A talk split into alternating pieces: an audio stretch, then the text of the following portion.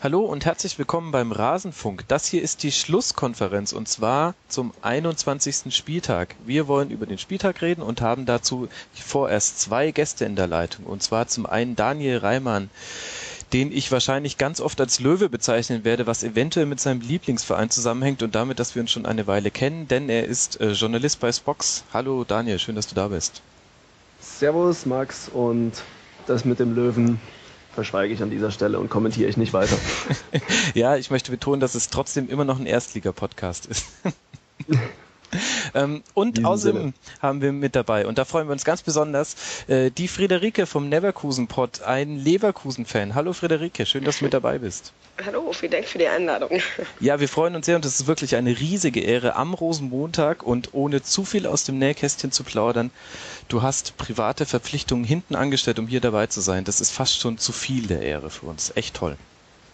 Ja, nee, kein Ding.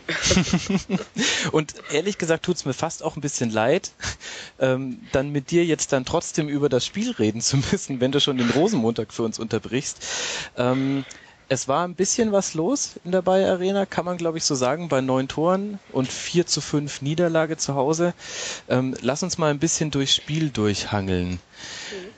Du hast zu mir gesagt, über die erste Halbzeit möchtest du eigentlich gar nicht so gerne reden. Jetzt muss ich trotzdem mal ganz kurz fragen, was war das denn? Die erste Halbzeit war, ähm, ach ja, ja, man will gar nicht reden. Also man hat irgendwie hingeguckt und hat gedacht, oh Gott, jetzt geht das so weiter, wie es in Bremen aufgehört hat. Wir stehen hinten irgendwie nicht dicht und ähm, ja, irgendwie, du hast, wir haben irgendwann, habe ich mich hingesetzt, ich stehe sonst eigentlich und habe gedacht, ach, verdammt, jetzt nochmal 45 Minuten und jetzt muss ich mir das angucken, wie die irgendwie, es ist so, man kann ihnen auch noch nicht mal vorwerfen, dass sie nicht kämpfen, aber irgendwie läuft da nichts beieinander, irgendwie die Pässe passen nicht und mhm. ähm, die, es ist so ein gewisser Zug Richtung Tor da, aber irgendwie keine Ideen und es ist einfach so einfallslos und dann sitzt du da als Fan und denkst so, oh, ich will nach Hause. Mhm. Und in der Halbzeit war die Stimme echt extrem schlecht. Und dass dann so eine zweite Halbzeit draus wird, hätte echt wirklich niemand, wirklich niemand von uns erwartet. Mhm. Und auch ähm, dann so, ja, komm, wir wechseln dreimal und wir alle so, ja, genau, was soll das denn bringen? Und jetzt auch noch der Rolf ist und so. Und ja, aber irgendwie ähm, die zweite Halbzeit war echt so ein Auf und Ab.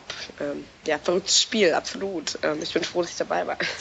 Und hat sich denn wirklich so angefühlt, dass es so eine Fortsetzung des Werder-Spiels war? Weil mein Eindruck im, in der letzten Woche war, dass die zweite Halbzeit gegen Werder eigentlich gar nicht äh, so schlecht war. Also das wäre durchaus auch ein Unentschieden okay gewesen.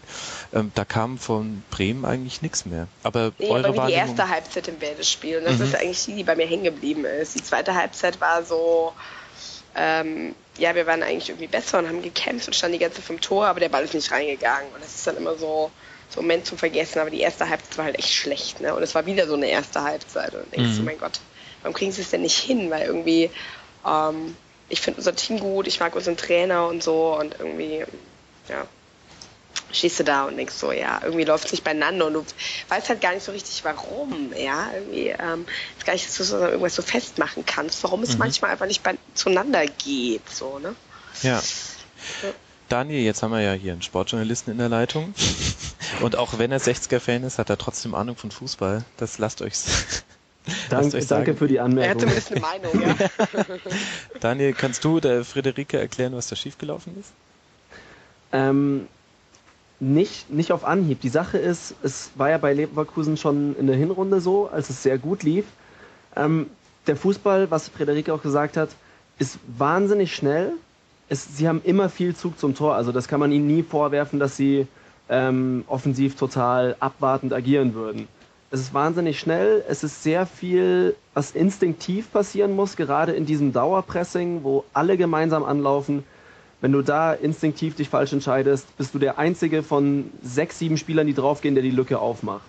Mhm. Und wenn du dann jetzt in Leverkusen, wie viel haben sie? Ich glaube, zwei aus acht Spielen gewonnen. Ähm, wenn du dann so ein kleines Kopfproblem hast, kann sich das in so einer Taktik, glaube ich, von Schmidt verheerend auswirken. Das, sie sind darauf ausgelegt, dass sie vorne sehr, sehr schnell zum Abschluss finden, ähm, über die Kreativität von Bellarabi oder Chalanoglu wenn du dann nicht die richtigen Entscheidungen triffst in dem Moment oder wie gesagt in der Bewegung gegen den Ball, wenn einer ausschert, einer mal unaufmerksam ist, dann wirst du von so einer Mannschaft wie Wolfsburg, die auch die spielerische Qualität hat, die Spieler hat im Mittelfeld, die pressingresistent sind, dann ganz schnell überspielt. Und die sind ja hinten auch dann oft in Unterzahl gestanden. Mhm. Beim 5 zu 4, das war ja das, also das war ja ein Riesenwitz, dass dann, ich glaube, fünf Wolfsburger gegen zwei Leverkusener im gegnerischen Strafraum standen. Ähm, es ist alles ein bisschen Chaos und solange es geklappt hat, hat das quasi Schmidt auch niemand angeprangert. Aber dieses Chaos hat halt auch riesige Lücken, sobald nicht wirklich ein Rädchen exakt in das andere greift. Und das wird jetzt, glaube ich, dort sichtbar. Mhm. Plus viele individuelle Fehler. Also ein Papadopoulos, der einen rabenschwarzen Tag hatte gegen Wolfsburg zum Beispiel. Mhm. Wobei, ich würde jetzt aber auch sagen, ich weiß nicht, äh, Frieda, wie du das siehst, ähm, das Problem war jetzt aber, glaube ich, nicht, dass das Pressing vorne nicht funktioniert hat, sondern dass, dass es furchtbare Fehler im Spielaufbau gab. Hast du das auch so gesehen? Ja, was mir halt immer total fehlt, ist so eine gewisse Ballkontrolle. Mhm. Wenn ich sehe, wie die, äh, wie die manch, also die gehen ja in den Zweikampf, sie gehen ja rein, die versuchen es ja, und dann machen die einen irgendwie auf Hacke oder dann haut einer irgendwie den Ball irgendwie irgendwo nach vorne und es ist alles so unkontrolliert. Hm. Ne? Es ist so, so sind ja ähm, letztlich auch die Tore entstanden. Sorry, wenn ich dich kurz unterbreche, ja, genau, aber genau. das 2 zu 0 von hm. Son, das war ja auch ein Vogelbild nach vorne getretener Ball. Das, lass mich liegen, 3, 3 zu 4 oder 4 zu 4, ähm, war auch nur ein hoher Ball, der dann, ähm, das war der Ausgleich durch Bellarabi. Mhm. Ja, der Ausgleich. Wo dann auch, ich glaube, es war äh, Knoche, der dann den Ball per Kopf irgendwie Bellarabi selbst in den Lauf gespielt hat. Ähm, auch da war jetzt kein Plan und keine Strategie dahinter. Da genau, gebe ich dir vollkommen das, recht. Das Problem ist, dass die, diese Tore geben dem Ganzen ja irgendwo recht. Ne? Und das ist halt irgendwie schade, weil eigentlich, eigentlich so funktioniert es halt nicht. Wenn ich, wenn ich zum Beispiel den, ähm, den Hilbert manchmal in so einen Zweikampf gehen sehe, da wird mir schlecht, ne? Wenn der, wie der in diese Bälle springt und wenn die die Bälle irgendwie irgendwo hinkickt, ja, und dann kommen die halt auch jedes zweite Mal zum Gegner, ja. Ich meine, wir haben ja gute Spieler und ich glaube, dass sie in der Lage sind, den Ball zu kontrollieren, aber die machen das nicht. Mhm. Das ist so ein, dann wird so ein wildes Geköpfe und Gekicke irgendwie den Ball irgendwie in eine Richtung, weil einer unserer Spieler ist und jedes zweite oder dritte Mal verlierst du den halt gegen so eine Mannschaft wie Wolfsburg, ja. Das mag ja irgendwie funktionieren, wenn der Gegner auch keinen Plan hat. Aber wenn die einen Plan haben, dann funktioniert es halt einfach nicht. Und dann ist der Ball irgendwie so gefühlt Minuten in der Luft ja, und dann schauen alle diesen Ball hinterher und denkst so, das kann ja wohl nicht sein, ihr müsst diesen Ball kontrollieren, ihr seid doch Bundesligaspieler, du denkst manchmal, in welcher Liga bin ich hier eigentlich, ja, wie kicken diesen Ball eigentlich über das Feld? Und dann siehst du Wolfsburg, wie die, das war so beeindruckend, wie die manchmal so einen Seitenwechsel gemacht haben, wie die so einen langen Ball gespielt haben. Und der kam einfach an, mhm. ja, und der, Gegensp und der Spieler hat den einfach angenommen und hat den runtergeholt und dann hatte er den Ball. Ey, das habe ich von uns so ewig nicht gesehen und das fehlt mir halt so, ne? Ich weiß, dass sie das eigentlich können oder ich mhm. bild mir ein, die könnten das, aber die machen es nicht. Es ist immer so ein wildes Gekicke. Alles motiviert und versuchen irgendwie so offensiv nach vorne zu rennen, aber kriegen die Kontrolle nicht rein. Und wenn du die Kontrolle nicht hast, dann verlierst du halt auch gegen so Mannschaften wie Wolfsburg, weil die machen es dann einfach besser. Wobei ich auch behaupten würde, dass jetzt die spielerische Qualität von Wolfsburg gerade auf den Außenverteidigerpositionen, wenn es um Diagonalbälle geht oder so, deutlich höher nochmal ist. Also ich sehe einen Virinja oder Rodriguez, was das Spielerische anbetrifft, ja, einige erwarte, Plätze vor Böhnisch und Hilbert ich erwarte nicht, dass Böhnisch den von links hinten nach vorne rechts schießt. Das erwarte ich von Böhnisch nicht. Aber eben weil er das nicht kann, dann soll er nicht so tun, als ob. Ja? dann sollen die halt den Ball kontrollieren und sollen, die sollen halt einfach ne, den ganz normale Pässe spielen. Und das fehlt mir so ein bisschen, diese Kontrolle einfach. Okay. Aber letztens ist ja auch Schmidts System nicht wirklich auf Spielkontrolle ausgelegt. Ja, also aber da, es muss, da, ich, also ich finde, da muss man irgendwie einen Kompromiss finden. Ich finde das offensive Spielen gut und ich finde auch nicht, wir sollten uns verstecken und ähm, ja, aber man muss irgendwo, man muss irgendwie finden, so eine Kontrolle vom Ball und trotzdem den Zug nach vorne. Das muss ja irgendwie gehen. Und ich glaube, dass das auch geht, aber dass sie halt ein bisschen Zeit noch brauchen, das, das ja, das zu verwirklichen. Mhm. Und unsere Standards sind einfach gerade echt zum Weglaufen, aber ja. Aber da hast ja schon das Interessante angesprochen, weil du jetzt gerade gesagt hast, äh, wir finden, ähm, jetzt haben wir dich ja hier quasi als Vertreter für die Leverkusen-Fans im Podcast. Ähm, die drei. ich wollte den Witz nicht machen, du hast ihn gemacht. ja, ich, ich mache solche Witze lieber selber, dann kommt nicht von anderen. ist man durch mit dem Thema. Nein, ich hätte es jetzt unhöflich gefunden, diesen Witz äh, dir gegenüber zu machen. Aber wie ist denn jetzt so ein bisschen die Stimmung unter den Fans? Weil der Rückrundenstart war ja durchaus durchwachsen. Ihr habt jetzt vier Punkte nach vier Spielen ähm, und mhm. der, die drei Punkte kommen von einem 1-0 bei der Hertha, wo ich sage, ja gut, ähm, das, das war, als, so hätte man gegen einen, als hätte man gegen einen Bierkasten 1 zu 0 gewonnen. Ähm, wie, wie, wie seht ihr so den Rückrundenauftakt und wie ist so allgemein die Stimmung? Äh, ja, den Rückrundenauftakt sehen wir nicht gut, klar. Ähm, wobei ich bin relativ froh, dass keiner so großartig gegen den Trainer wettert. Mhm. Ich denke, dass ähm, ja, man dem einfach noch Zeit geben sollte. Das ist auch so das, was ich von meinen, äh, ja, von meinen Kollegen sozusagen mitkriege. Ähm, wir waren alle sehr froh, dass die zweite Halbzeit diesmal anders war als die erste. Und ähm, als die Mannschaft am Ende ähm, nach dem Spiel zu uns gekommen ist, haben auch wirklich alle applaudiert. Keiner hat gepfiffen und alle sind eigentlich so, ja, wir müssen einfach weiter ackern, weiter alles geben. Und ja, die Stimmung ist durchwachsen, aber eher positiv. Also lieber einmal 4-5 verlieren als 5 mal 0-1. Ja, es ist ohne Mist, ja, ohne Mist. Also wenn du siehst, dass die alles geben und mhm. verlieren, mhm dann kannst du damit besser leben, als wenn alle so den Ball hinterher schauen und denken so, oh Gott, ich weiß nicht, was ich machen soll. Und dann fällt der Kiesling mit dem Ball ins Tor. Das, ähm, ja, also ich meine, klar, am, am, Ende, am Ende des Tages brauchst du die Punkte, aber ähm, trotzdem dieser Sieg war, also diese Niederlage war echt unglücklich am Ende und es war super bitter, dann irgendwie in der Nachspielzeit dieses Tor zu kassieren. Es war bitter, dass der halt schon Platz geflogen ist und nächste Woche fehlt und so. Und trotzdem äh, war die Stimmung nicht schlecht. Mhm. Und wie, wie siehst du so generell die Leistung eurer Abwehr in dieser Saison? Jetzt hast du Spar jetzt schon angesprochen, war jetzt eher eine blödere gelb-rote Karte? Ja, also ich persönlich bin ein großer Sparge-Fan. Ähm, ich finde in der Innenverteidigung aber nicht so ein Problem. Unsere Außenverteidiger muss man halt irgendwie so. Ich meine, der Hilbert spielt um Klassen besser als letzte Saison, aber irgendwie immer noch nicht gut. Mhm. Und ähm, der Böhnisch, ich mag den Böhnisch persönlich auch, aber was ihm halt, ich meine, der Böhnisch, der fightet immer, aber der kann halt einfach nicht mehr, habe ich so manchmal das Gefühl. Ne? Der geht halt rein und der kämpft und ackert, aber die Pässe sind halt einfach schlecht und die Zweikämpfe, der verliert jeden zweiten, ich weiß es nicht. Ähm, ich glaube, dass wir in der Außenverteidigungsposition noch irgendwie mehr machen müssen. Ähm, mit unserer Innenverteidigung bin ich eigentlich zufrieden. Der Toprak ist ein richtig guter Innenverteidiger und der Schweiz, ich meine, der ist manchmal so ein bisschen brutal, dann fliegt er irgendwie vom Platz, das ist irgendwie blöd. Aber grunds grundsätzlich, äh, was ich an dem mag, ist, dass er eine gewisse Routine reinbringt und dass der halt oftmals im Stellungsspiel recht gut ist. Ne? Also dass der, manchmal denke ich so, was steht der denn da jetzt so blöd rum? Und dann steht er aber irgendwie genau richtig und fängt genauso den Pass vom Gegner ab. Ne? Und dann bin ich wieder irgendwie total beeindruckt. Also die beiden mag ich. Mit dem Papadopoulos müssen wir halt irgendwie gucken. Irgendwie, der hat manchmal so richtig gute Spieler und manchmal denke ich auch, also wie jetzt dieses Spiel gegen Wolfsburg war so mäßig, würde ich mal sagen. Ähm, ja, der Jetzer ist verletzt, der fehlt. Mhm wobei der auch so ein bisschen äh, dazu neigt, sich irgendwie meine Karte abzuholen. Der ist auch manchmal so ein bisschen übermotiviert. Aber an für sich, glaube ich, ist er ziemlich talentiert. Ich bin froh, dass wir ihn jetzt noch eine Weile halten. Ähm, ich glaube, der kann auch innen spielen, wobei bis jetzt hat er nur außen gespielt. Ja, aber ich glaube, außen müssen wir halt echt noch einiges irgendwie tun, ne? oder einiges wieder.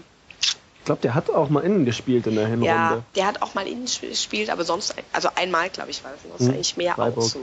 Mhm. Aber auf Donati setzt der Kollege Schmidt ja gar nicht mehr, oder? Ja, ja. Der hatte der ja auch ein paar richtig gute Partien noch in der Hinrunde. Ja, der hat aber auch immer richtig schlechte. Ich weiß es nicht. Der Donati ist so. Mh. Er war dann auch zu verletzt, aber. Ja, ja genau. Bitte? Ich glaube, ich, also ich könnte mir vorstellen, dass er nicht richtig fit ist. Sonst würde der, glaube ich, mehr Einsatzzeit kriegen. Lass uns noch mal kurz zum Spiel zurückkommen. Da gibt es noch zwei Aspekte, die mich interessieren. Und der erste wäre, ähm, ich vermute einfach, dass du der letzte Fan bist, den ich das fragen kann. Wie fühlt sich das an, wenn Bastos gegen den eigenen Verein vier Tore schießt? Entschuldigung, ich sollte nicht lachen in diesen Tagen. Es ist ja, es, es, es, ist egal, wer es ist, wer vier Tore schießt. Mhm. Mir scheiße an. Ich meine, okay. vor allem, es war dann auch so, ähm, gerade so aus diesem, aus diesem, was ist das eigentlich, aus diesem flachen Winkel irgendwo. Das war so, wo du gar nicht so richtig siehst, dass mhm. er ein Tor schießt und auf einmal wackelt das Netz und du denkst so, ach, kacke. äh, nein, das fühlt sich nie gut an. Da gibt's, das kann man nicht beschönigen. Es ist, es ist egal, wer das ist. Ja, ich gebe zu, es war auch irgendwie eine selten dämliche Frage. Ich meine, aber was das ich Einzige, was bitterer war, ist damals Messi irgendwie. Wie viele Tore hat der geschossen? Fünf oder sechs? Das war mich so ein bisschen. Das da habe ich sogar mal, ich mache das nie, aber da habe ich den Fernseher ausgemacht. Das ist auch ein, wirklich ein Satz für die Ewigkeit. Das Einzige, was schlimmer war als Bas Dost, war damals Messi. Wobei man sagen muss, der Typ ist auch wirklich in der Form seines Lebens. Also gerade dieses erste Tor mit dem Außenriss, ähm, also meine Güte, ähm, das äh, hätte ich jetzt von ihm nicht so erwartet. Ähm, Wahnsinn. Es ist so, dass Also- ich mir die Spiele, ähm, ist, ich, also ich habe eine Dauerkarte, ich schaue die Heimspiele sowieso fast immer da und versuche so viel Ausspiele wie möglich. Und die Spiele, die ich live gesehen habe, die schaue ich mir eigentlich nicht nochmal an. Also es ist so, also jetzt, ich habe zwar Sky, aber ich gucke das eigentlich abends oder so nicht nochmal. Ich kann manchmal zu diesen, ob das jetzt so ein Außen- oder Inneres oder ich weiß der Geier nicht. Es war eigentlich, hast du gedacht, der Ball kann nie im Leben reingehen, auf einmal wackelt das Netz. So, das ist das, was ich so sehe und empfinde. Ne? No.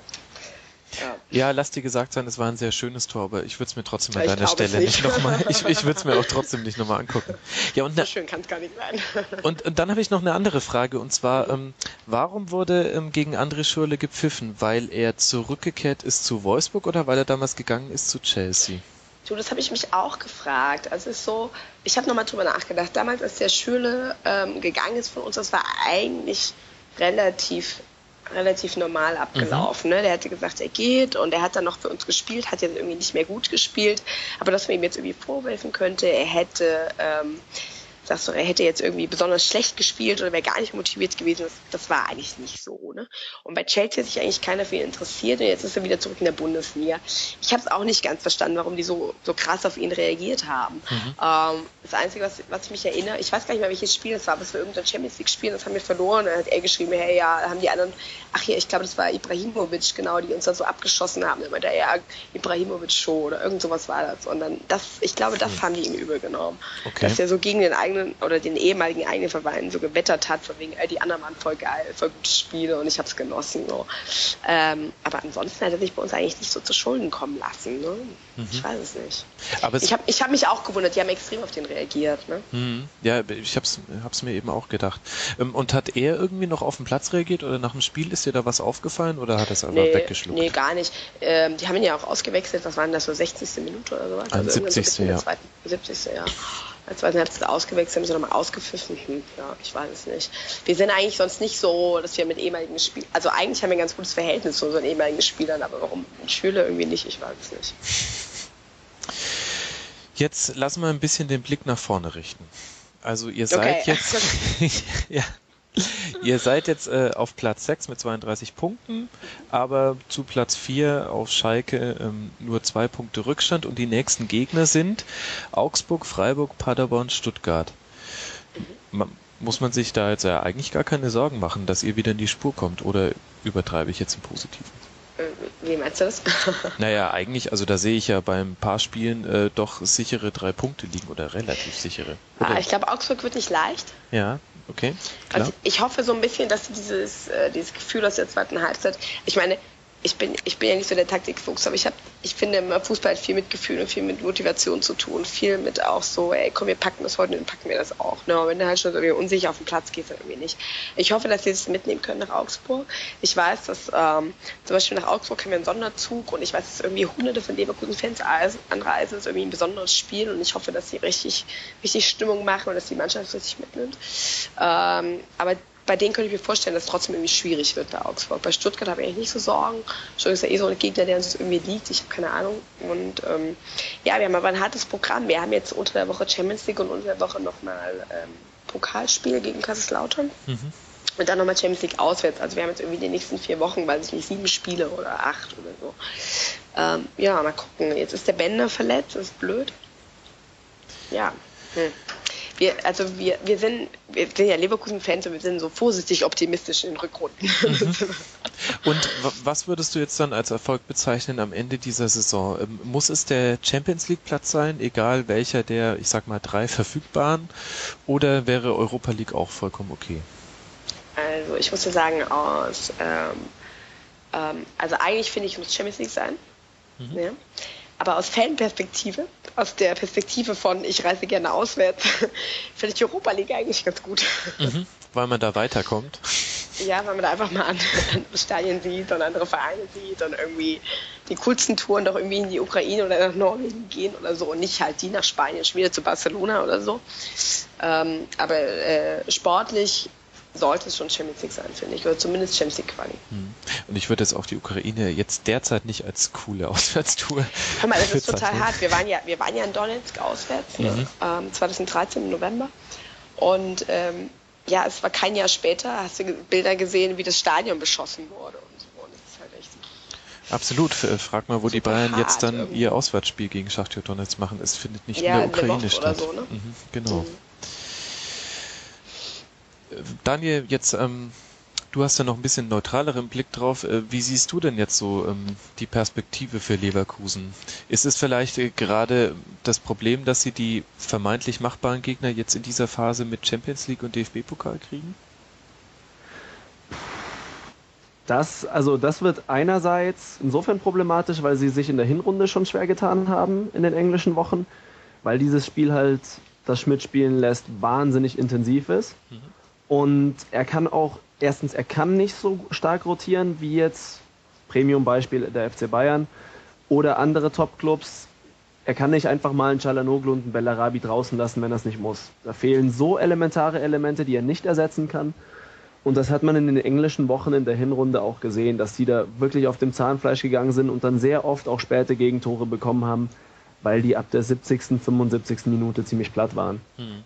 Ähm, ich glaube, was deutlich wichtiger wird als jetzt beispielsweise der konditionelle Aspekt oder der der Dreifachbelastung, ist ähm, das Spielsystem, dass Schmidt irgendwann zeigen muss, er hat einen Plan B.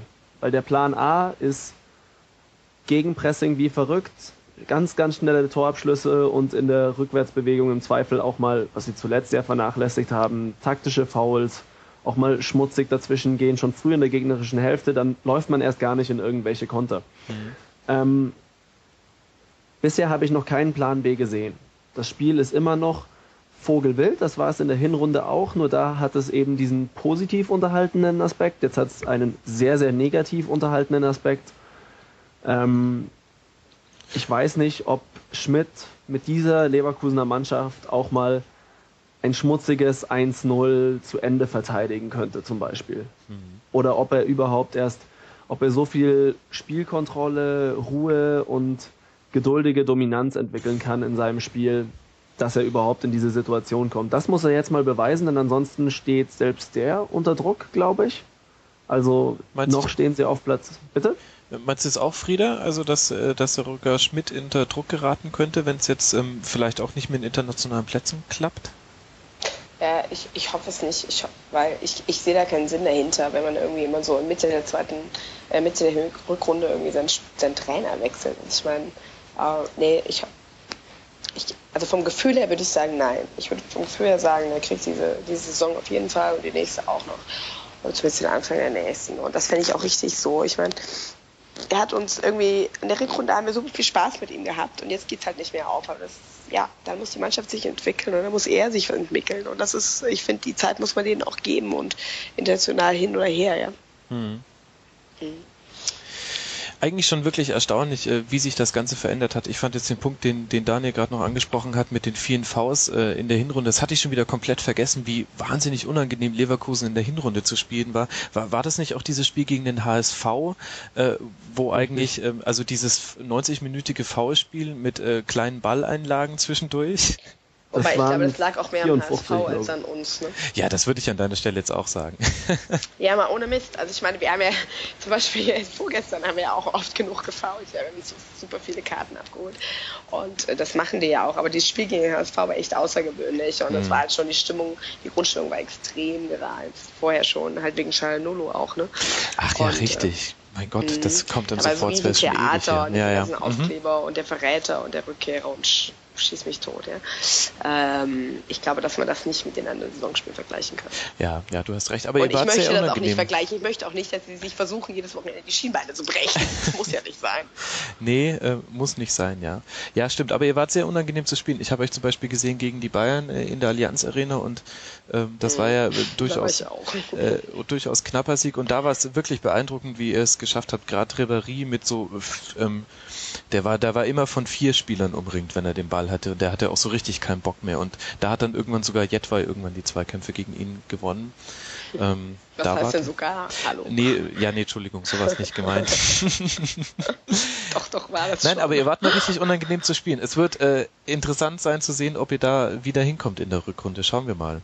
Ähm, was ist dein Tipp? Äh, sag mal noch so zum Abschluss, bevor du wieder zurück auf den Rosenmontag, zum Rosenmontag äh, ähm, dich begibst. Äh, wo landet ihr am Ende der Saison? Ich denke, dass wir realistisch äh, Vierter oder Dritter werden könnten. Ja, doch. Mhm. Das hoffe ich auch. Okay. Und ich hoffe, dass wir im Pokal zumindest mal noch zwei Runden weiterkommen. Ich sehe uns aber nicht im Pokalfinale, ehrlich gesagt. Und Atletico Madrid jetzt in der Champions League Mhm. ist. hm, Ja, könnte Schluss sein. Ja, hätte man leichter treffen können, allerdings vielleicht ist das auch eure Chance. Ähm, da wird dann wirklich nicht erwartet von euch, dass ihr das Spiel Ja, macht. aber die Auswahl war jetzt auch nicht so, so berauschend. Also die fand, das, weißt du, was ich so schade finde? Manchmal ein bisschen in der Champions League. Und dann überstehst du die Gruppenphase und dann sind da, dann ist die Auslosung für, die, für das Achtelfinale. Dann denkst du, scheiße, die sind alle gut. aber warum denkst du denn eigentlich nicht? Ja, ist doch egal, wer es ist. Das ist auch so ein bisschen so ein Leverkusen-Problem, dass du nicht denkst, ja, ist doch scheißegal, wir schlagen die alle, sondern dass du denkst, oh Gott, hoffentlich nicht Barcelona oder so. Ne? Ja, Aber Das es ist hängt so, ja auch damit da fehlt dir zusammen, manchmal dass das Vertrauen in die eigene Mannschaft auch. ihr habt ja auch in der Champions League in den letzten Jahren niemals einen großen Gegner rausgenommen, wenn ich mich recht entsinne, oder? Ja, ja, genau. Aber du bist halt auch schon immer in diese Spiele gegangen mit der Erwartung zu verlieren. Und irgendwie fehlt uns die Selbstbewusstsein auch. Und wenn ich das halt schon als Fan merke, dann frage ich mich, wie die Mannschaft dieses Selbstbewusstsein aufbringen soll. Weißt du, was ich meine? Ja. Ja, aber andererseits doch lieber gegen Atletico in der Champions League raus als gegen Sevilla im 32. Finale der Europa League, oder? Ja. Naja, Okay, wir, wir kommen jetzt sehr in den spekulativen Bereich. Friederike, finanziell auf jeden Fall. ja, das definitiv, ja. Äh, Friederike, ganz, ganz lieben Dank, dass du dir Zeit genommen hast. Ähm, Ja, war sehr schön mal zu hören, ähm, wie man das so im Stadion erlebt hat und äh, schön, dass du mit uns äh, über dieses Spiel trotzdem noch geredet hast, trotz des Ausgangs. Äh, Würde mich freuen, wenn wir dich mal wieder im Podcast begrüßen dürften. Ja, gerne. Melde dich einfach. Äh, vielen Dank, dass du mich eingeladen hast. Hat mir Spaß gemacht. Freut Und mich. viel Spaß noch bei den ganzen anderen Spielen. Ich glaube, ihr habt gar nicht mehr so viel Zeit für den ganzen Rest. Ne? Ach ja, das kürzen wir einfach ab. Die sind auch alle nicht so wichtig. Nee, nee, höchstens Hannover Paderborn, da werden wir jetzt dann noch die nächsten 60 Minuten nee, zu. Tiefenanalyse. Hoffenheim gegen Stuttgart. Ja. So, bevor wir uns noch weiter unbeliebt machen bei allen anderen Fans, sage ich vielen lieben Dank und äh, viel Spaß weiter beim äh, Karneval. Karneval heißt das hier. ja, ja, ich muss kurz überlegen. ja. ja, schönen Abend euch und viel Spaß noch, ja? Ja, danke. Ciao, mach's Mach's gut. Ciao. Tschö. So, und ich rede weiter mit dem Löwen von Spox, beziehungsweise Daniel Reimann von Spox. Es geht beides. Lass uns mal noch ein paar andere Spiele besprechen, bevor wir uns später noch einen Stuttgart-Experten in die Runde holen. Mhm. Als durchaus interessantes Spiel fällt mir daher nach dem 5 zu 4 von Wolfsburg noch Bayern gegen HSV ein. Und da ich auf den HSV so wahnsinnig eingedroschen habe in den letzten Ausgaben, darfst du jetzt einfach mal sagen, wie du das Spiel fandst.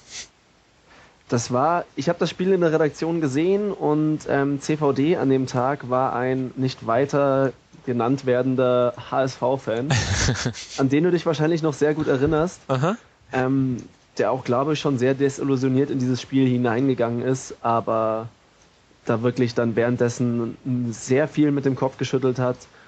Ähm, aber nach wie vor die Leistung des HSV bis zur 20. Minute vehement verteidigt. Und da bin ich bei ihm. Also bis zum ersten Gegentor haben sie es echt gut gemacht. Mhm.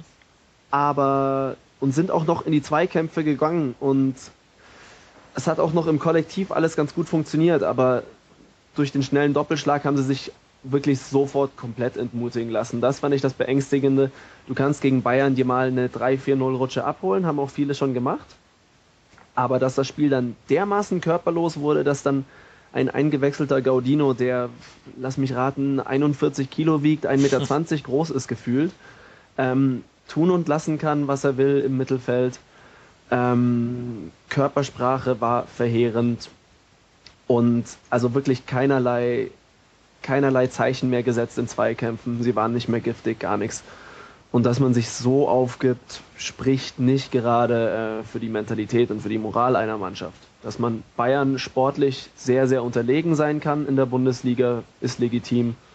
Die Art und Weise, wie es verloren gegangen ist, fand ich bedenklich und erinnert ein wenig an die älteren HSV-Zeiten der letzten Jahre. Ja, das wollte ich gerade sagen. Also ähm, das ist ja das eigentlich Erstaunliche, dass das so eine so eine Klatsche mit Ansage war. Also die letzten Ergebnisse in München sind, das hört sich ja an wie Volleyball-Ergebnisse. 2 zu 9, 0 zu 6, 0 zu 8.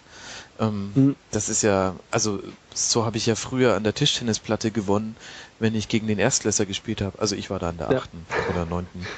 Ähm, Mehr ist tatsächlich. Bitte? Ja, war es denn, also hat denn da wirklich gar niemand mehr dazwischen gehauen? War das das Problem oder standen sie vielleicht auch einfach zu offensiv? Also das war ja auch, natürlich wurde Zimbauer im Nachhinein jetzt dann seine offensive Ausrichtung vorgehalten. Ich finde das das finde ich ein bisschen ähm, zu eindimensional. Also es wurde viel kritisiert, aber ich denke, ähm, wenn ich mich damals da erinnere, vor etwa zweieinhalb oder drei Jahren hat Mainz in München 2-0 oder 2-1 gewonnen. Mhm. Und da hat Alagi damals ein super Hackentor gemacht. Und die haben eben genau das gemacht. Die sind von Anfang an draufgegangen, haben frech selber nach vorne gespielt, sich nicht nur versucht, irgendwie aus einer passiv verteidigenden Rolle mal die ein oder andere Konterchance zu erhoffen, ähm, sondern haben wirklich selbst die Initiative auch gesucht. Und Alagi hat dann im Nachhinein gesagt, äh, dieses Spiel kannst du nur gewinnen. Das war auch in einer sehr, sehr dominanten Phase von Bayern damals, wenn du hier entsprechend frech auftrittst. Also deswegen finde ich den Schritt von Zinnbauer in Ordnung. Mhm. Ähm, besser, als sich tatsächlich mit elf Mann über 90 Minuten in der Allianz Arena hinten reinzustellen ähm, es zumindest so zu versuchen, da Akzente zu setzen, hat jetzt hat die Mannschaft nicht wirklich umsetzen können. Ähm, du hattest vorher noch irgendetwas angesprochen, wo ich noch was dazu sagen wollte. Habe ich jetzt gerade. Ich habe über dem Tischtennis in der achten Klasse gesprochen. Ich denke, das war wahrscheinlich der wichtigste Aspekt, die letzten drei Minuten. ähm, Richtig. Lass mich einfach das nächste Thema vorgeben. Ähm, was mich jetzt auch gewundert hat, also ja, das war eine herbe Klatsche und äh, meine Güte, das ist wahrscheinlich jetzt nicht wirklich das Geilste, 0 zu 8 zu verlieren. Ähm, ich habe aber immer so ein bisschen den Eindruck, dass, äh, dass es in den Medien so die Tendenz gibt, das jetzt äh, zu überzubewerten. Also ich würde jetzt sagen, man kann 0-8 bei Bayern viel leichter abhaken als ein 0 zu 1 gegen den VfB Stuttgart in der 93. Minute. Also meine These ist, die schleppen das jetzt nicht irgendwie noch 15 Wochen mit sich rum, sondern äh, nächste, nächste Woche geht's halt weiter und ähm, das beeinflusst die nicht so sehr, wie jetzt getan wird. Stimmst du mir dazu oder siehst du es anders? das wäre, also es wäre gut, es würde mich freuen für den HSV, aber das wäre jetzt eher einer sehr intakten, moralisch und mentalisch intakten Mannschaft ähm, mit einem sehr, sehr gestärkten Trainer zuzutrauen, die mhm. jetzt einfach einen Spieltag einen verheerenden Blackout hat, bei Bayern mit 0-8 nach Hause geht, ähm, aber dann der Trainer das genau so schafft zu vermitteln, wie du es jetzt auch gerade formuliert hast. Ähm, dadurch, dass Zinnbauer immer noch ein beförderter A-Jugendtrainer ist, dadurch, dass diese Mannschaft seit nunmehr zwei Jahren da immer unten drin hängt, eine ganz, ganz grenzwertige letzte Saison hinter sich hat mhm. und auch diese Saison immer im Abstiegskampf, immer irgendwie mit dem Abstiegskampf zu tun hat, glaube ich, dass das ähm, 0 zu 8 die Lage jetzt nicht dramatisch verschlimmert, aber trotzdem nicht leicht, äh, leichter abgehakt werden kann als eine andere Niederlage. Und das hat man der Rhetorik der beteiligten Personen auch angemerkt, dass sie, sie das auch selbst schon sehr, sehr dramatisch eingeordnet haben. Mhm. Oder was heißt dramatisch, aber zumindest die Dimension der Niederlage so komplett anerkannt haben nach dem Spiel und ja, ich ja. bezweifle, dass sie da jetzt das schneller abhaken können. Ja, vielleicht muss man da auch noch sogar noch das letzte Spiel mit reinnehmen gegen Hannover, was sie ja auch irgendwie, ähm, also auch im, Grunde ohne ein eigenes Tor zu schießen auch äh, gewonnen haben. Ähm, Vielleicht ist das Momentum gerade nicht wirklich der größte Freund des HSV. Ähm, ich habe mir tatsächlich die Frage gestellt, ob sie sich vielleicht noch irgendwann über die Höhe ärgern werden. Sie sind im, in den Spieltag reingegangen mit 14 zu 22 Toren und gehen raus mit 14 zu 30 Toren und haben auf einmal die schlechteste Differenz zusammen mit dem VfB Stuttgart.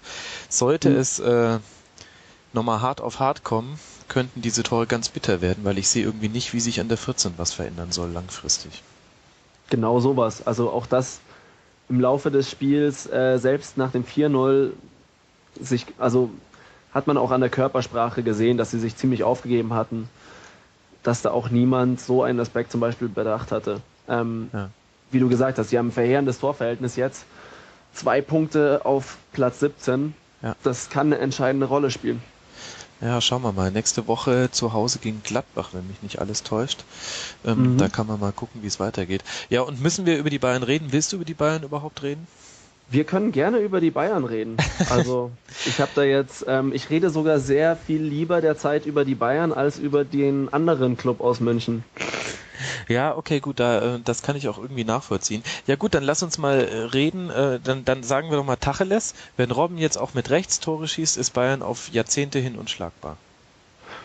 Jahrzehnte nicht, denn der gute Mann ist ja 33, wenn ich mich nicht irre.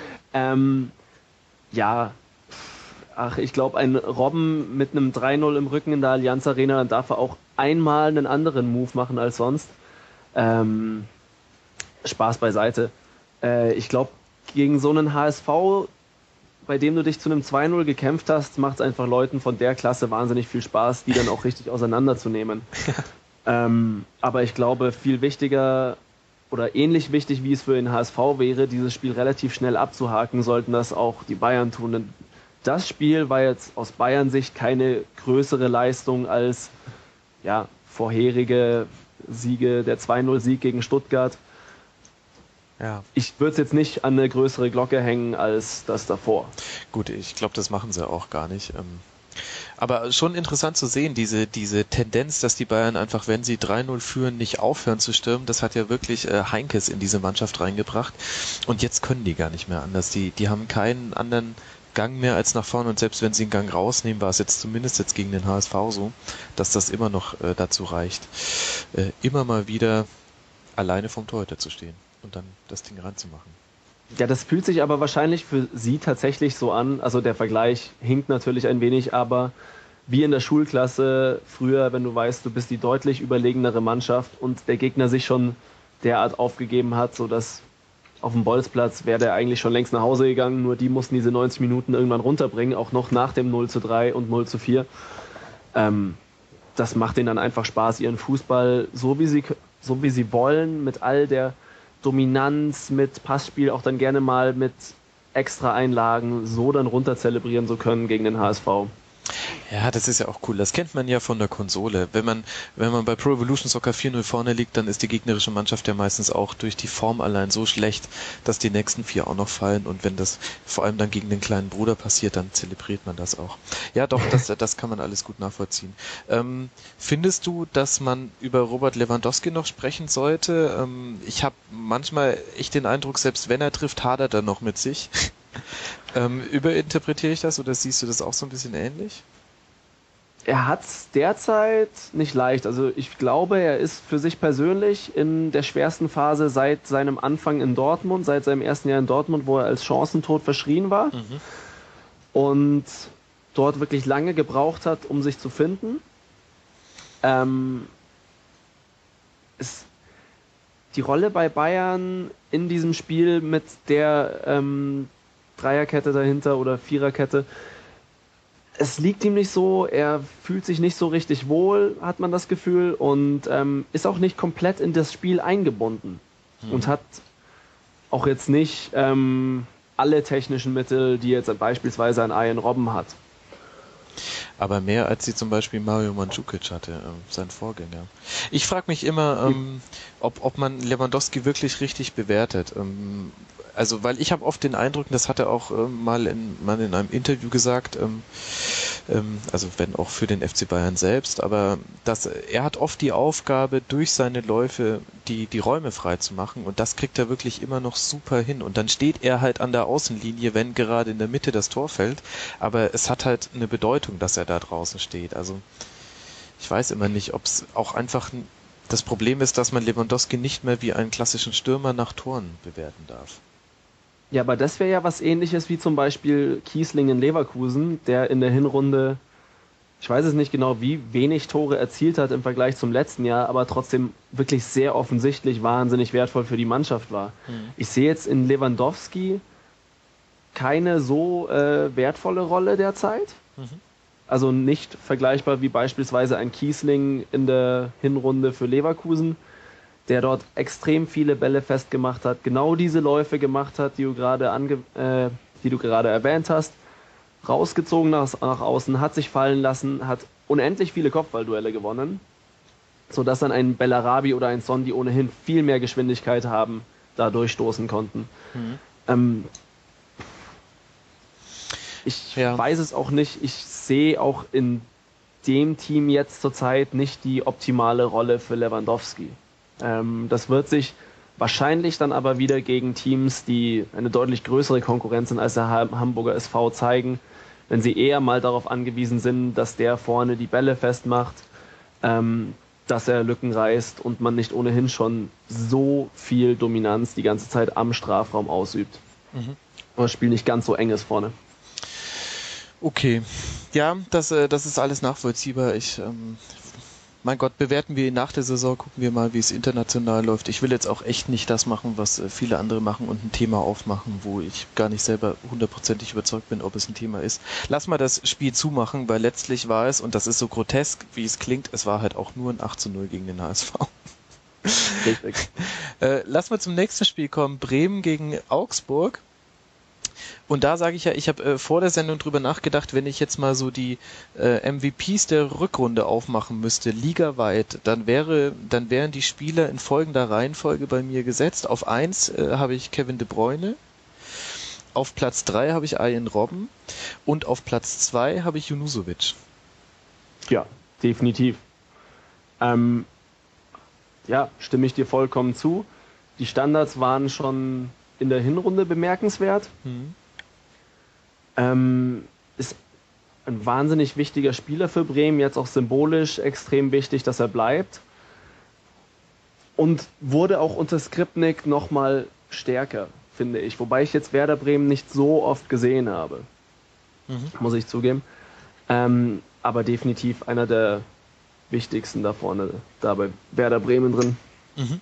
Ja, und einfach Wahnsinn, was die jetzt äh, hingezaubert haben. Das ist ja wirklich, wenn man in der Winterpause ist und es läuft nicht so beim Verein, dann fängt man ja so an, sich, man guckt auf den Spielplan und man beginnt zu träumen. Dann überlegt man, ah ja, vielleicht das erste Heimspiel gewinnen wir und vielleicht nehmen wir dann den Schwung mit und gewinnen noch das zweite und, und dann kommt man halt in so eine Situation, wo man sagt, ach naja, wir müssen ja nur die ersten vier Spiele gewinnen und dann ist ja alles gut. Und Werder hat es jetzt einfach gemacht. Äh, vier Spiele, zwölf Punkte und würdest du auch sagen, die sind eigentlich aus dem Abstiegskampf jetzt so gut wie draußen mit ihren 29 Punkten? Würde ich auf keinen Fall behaupten. Dafür ist die Liga zu eng und dafür sind vor allem da unten zu viele Teams drin, die eine ähm, mindestens ähnliche spielerische Klasse haben. Also von Borussia Dortmund mal ganz zu schweigen. Mhm. Auch der VfB Stuttgart verkauft sich wie die letzten vier Jahre mächtig unter Wert. Ähm, auch beim HSV gibt es viele Spieler, die von ihrer Klasse weit über Platz 13 stehen könnten. Mhm. Aber andererseits, ähm, die haben jetzt 29 Punkte, die ganz ehrlich, die 40, die hast du in den letzten Jahren nie gebraucht, um nicht abzusteigen.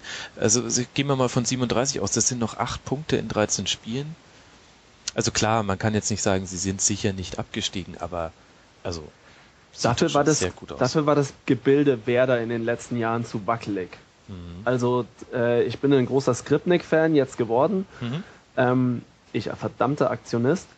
Aber ähm, dafür steht das alles noch auf ein bisschen tönernen, sehr, sehr euphorischen Füßen, würde ich behaupten. Mhm. Und das ist jetzt auch nicht so, dass Werder ist jetzt wahnsinnig beflügelt.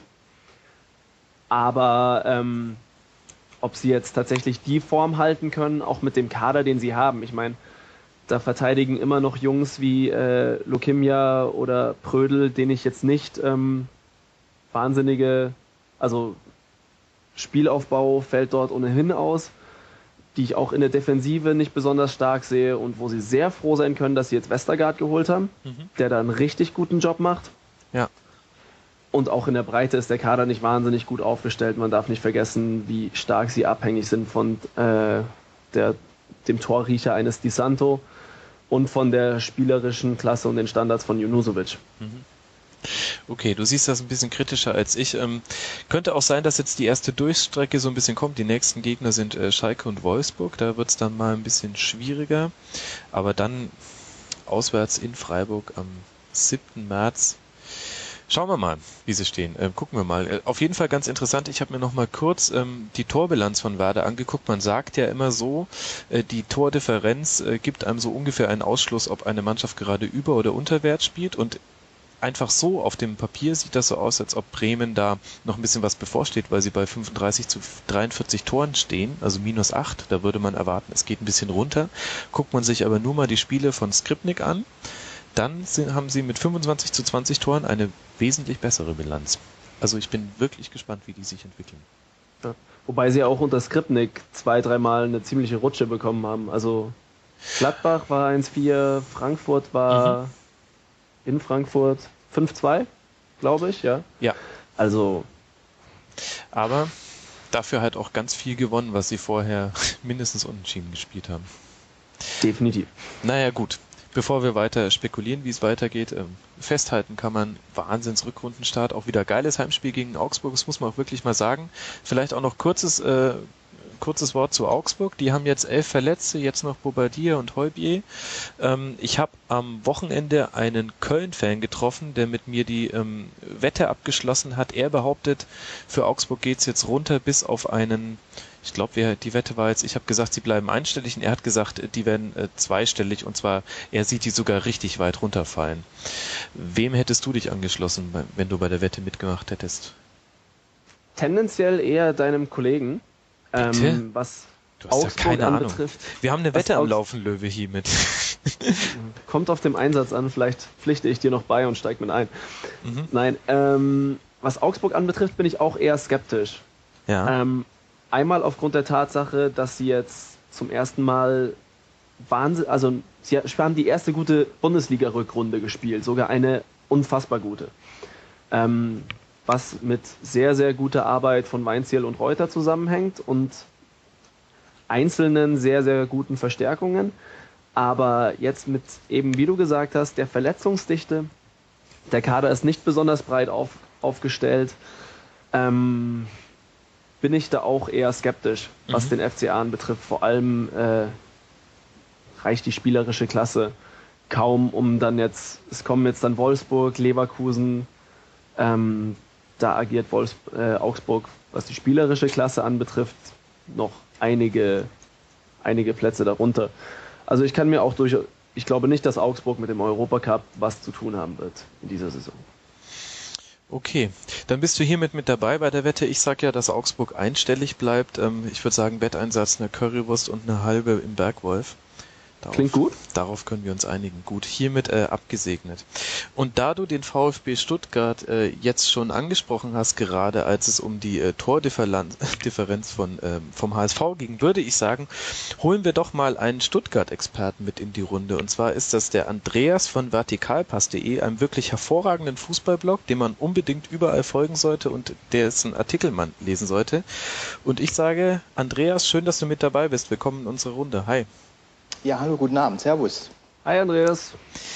Andreas. Hallo, wir müssen dahin gehen, wo es weh tut. Und zwar zum VfB Stuttgart, 18. Tabellenplatz. Ihr habt jetzt äh, gegen die TSG verloren, in letzter Sekunde 2 zu 1. Seid auf dem letzten Platz. Erzähl mal so ein bisschen aus deiner Fanseele. Wie erlebst du die derzeitige Saison und wie ist so ein bisschen dein Ausblick? Woje, wo anfangen? Ähm, also das, äh, mit dem, das Spiel äh, am Samstag war das, das, das, nackte Grauen eigentlich. Also äh, man hat da zugeschaut und hat es gar nicht glauben können, dass dann zwei Bundesligisten spielen. Ich hatte irgendwie den Eindruck, das, das spielt eine E- oder eine F-Jugend. Die haben geholzt, die sind mehr, mit mehreren Leuten auf den Ball gegangen.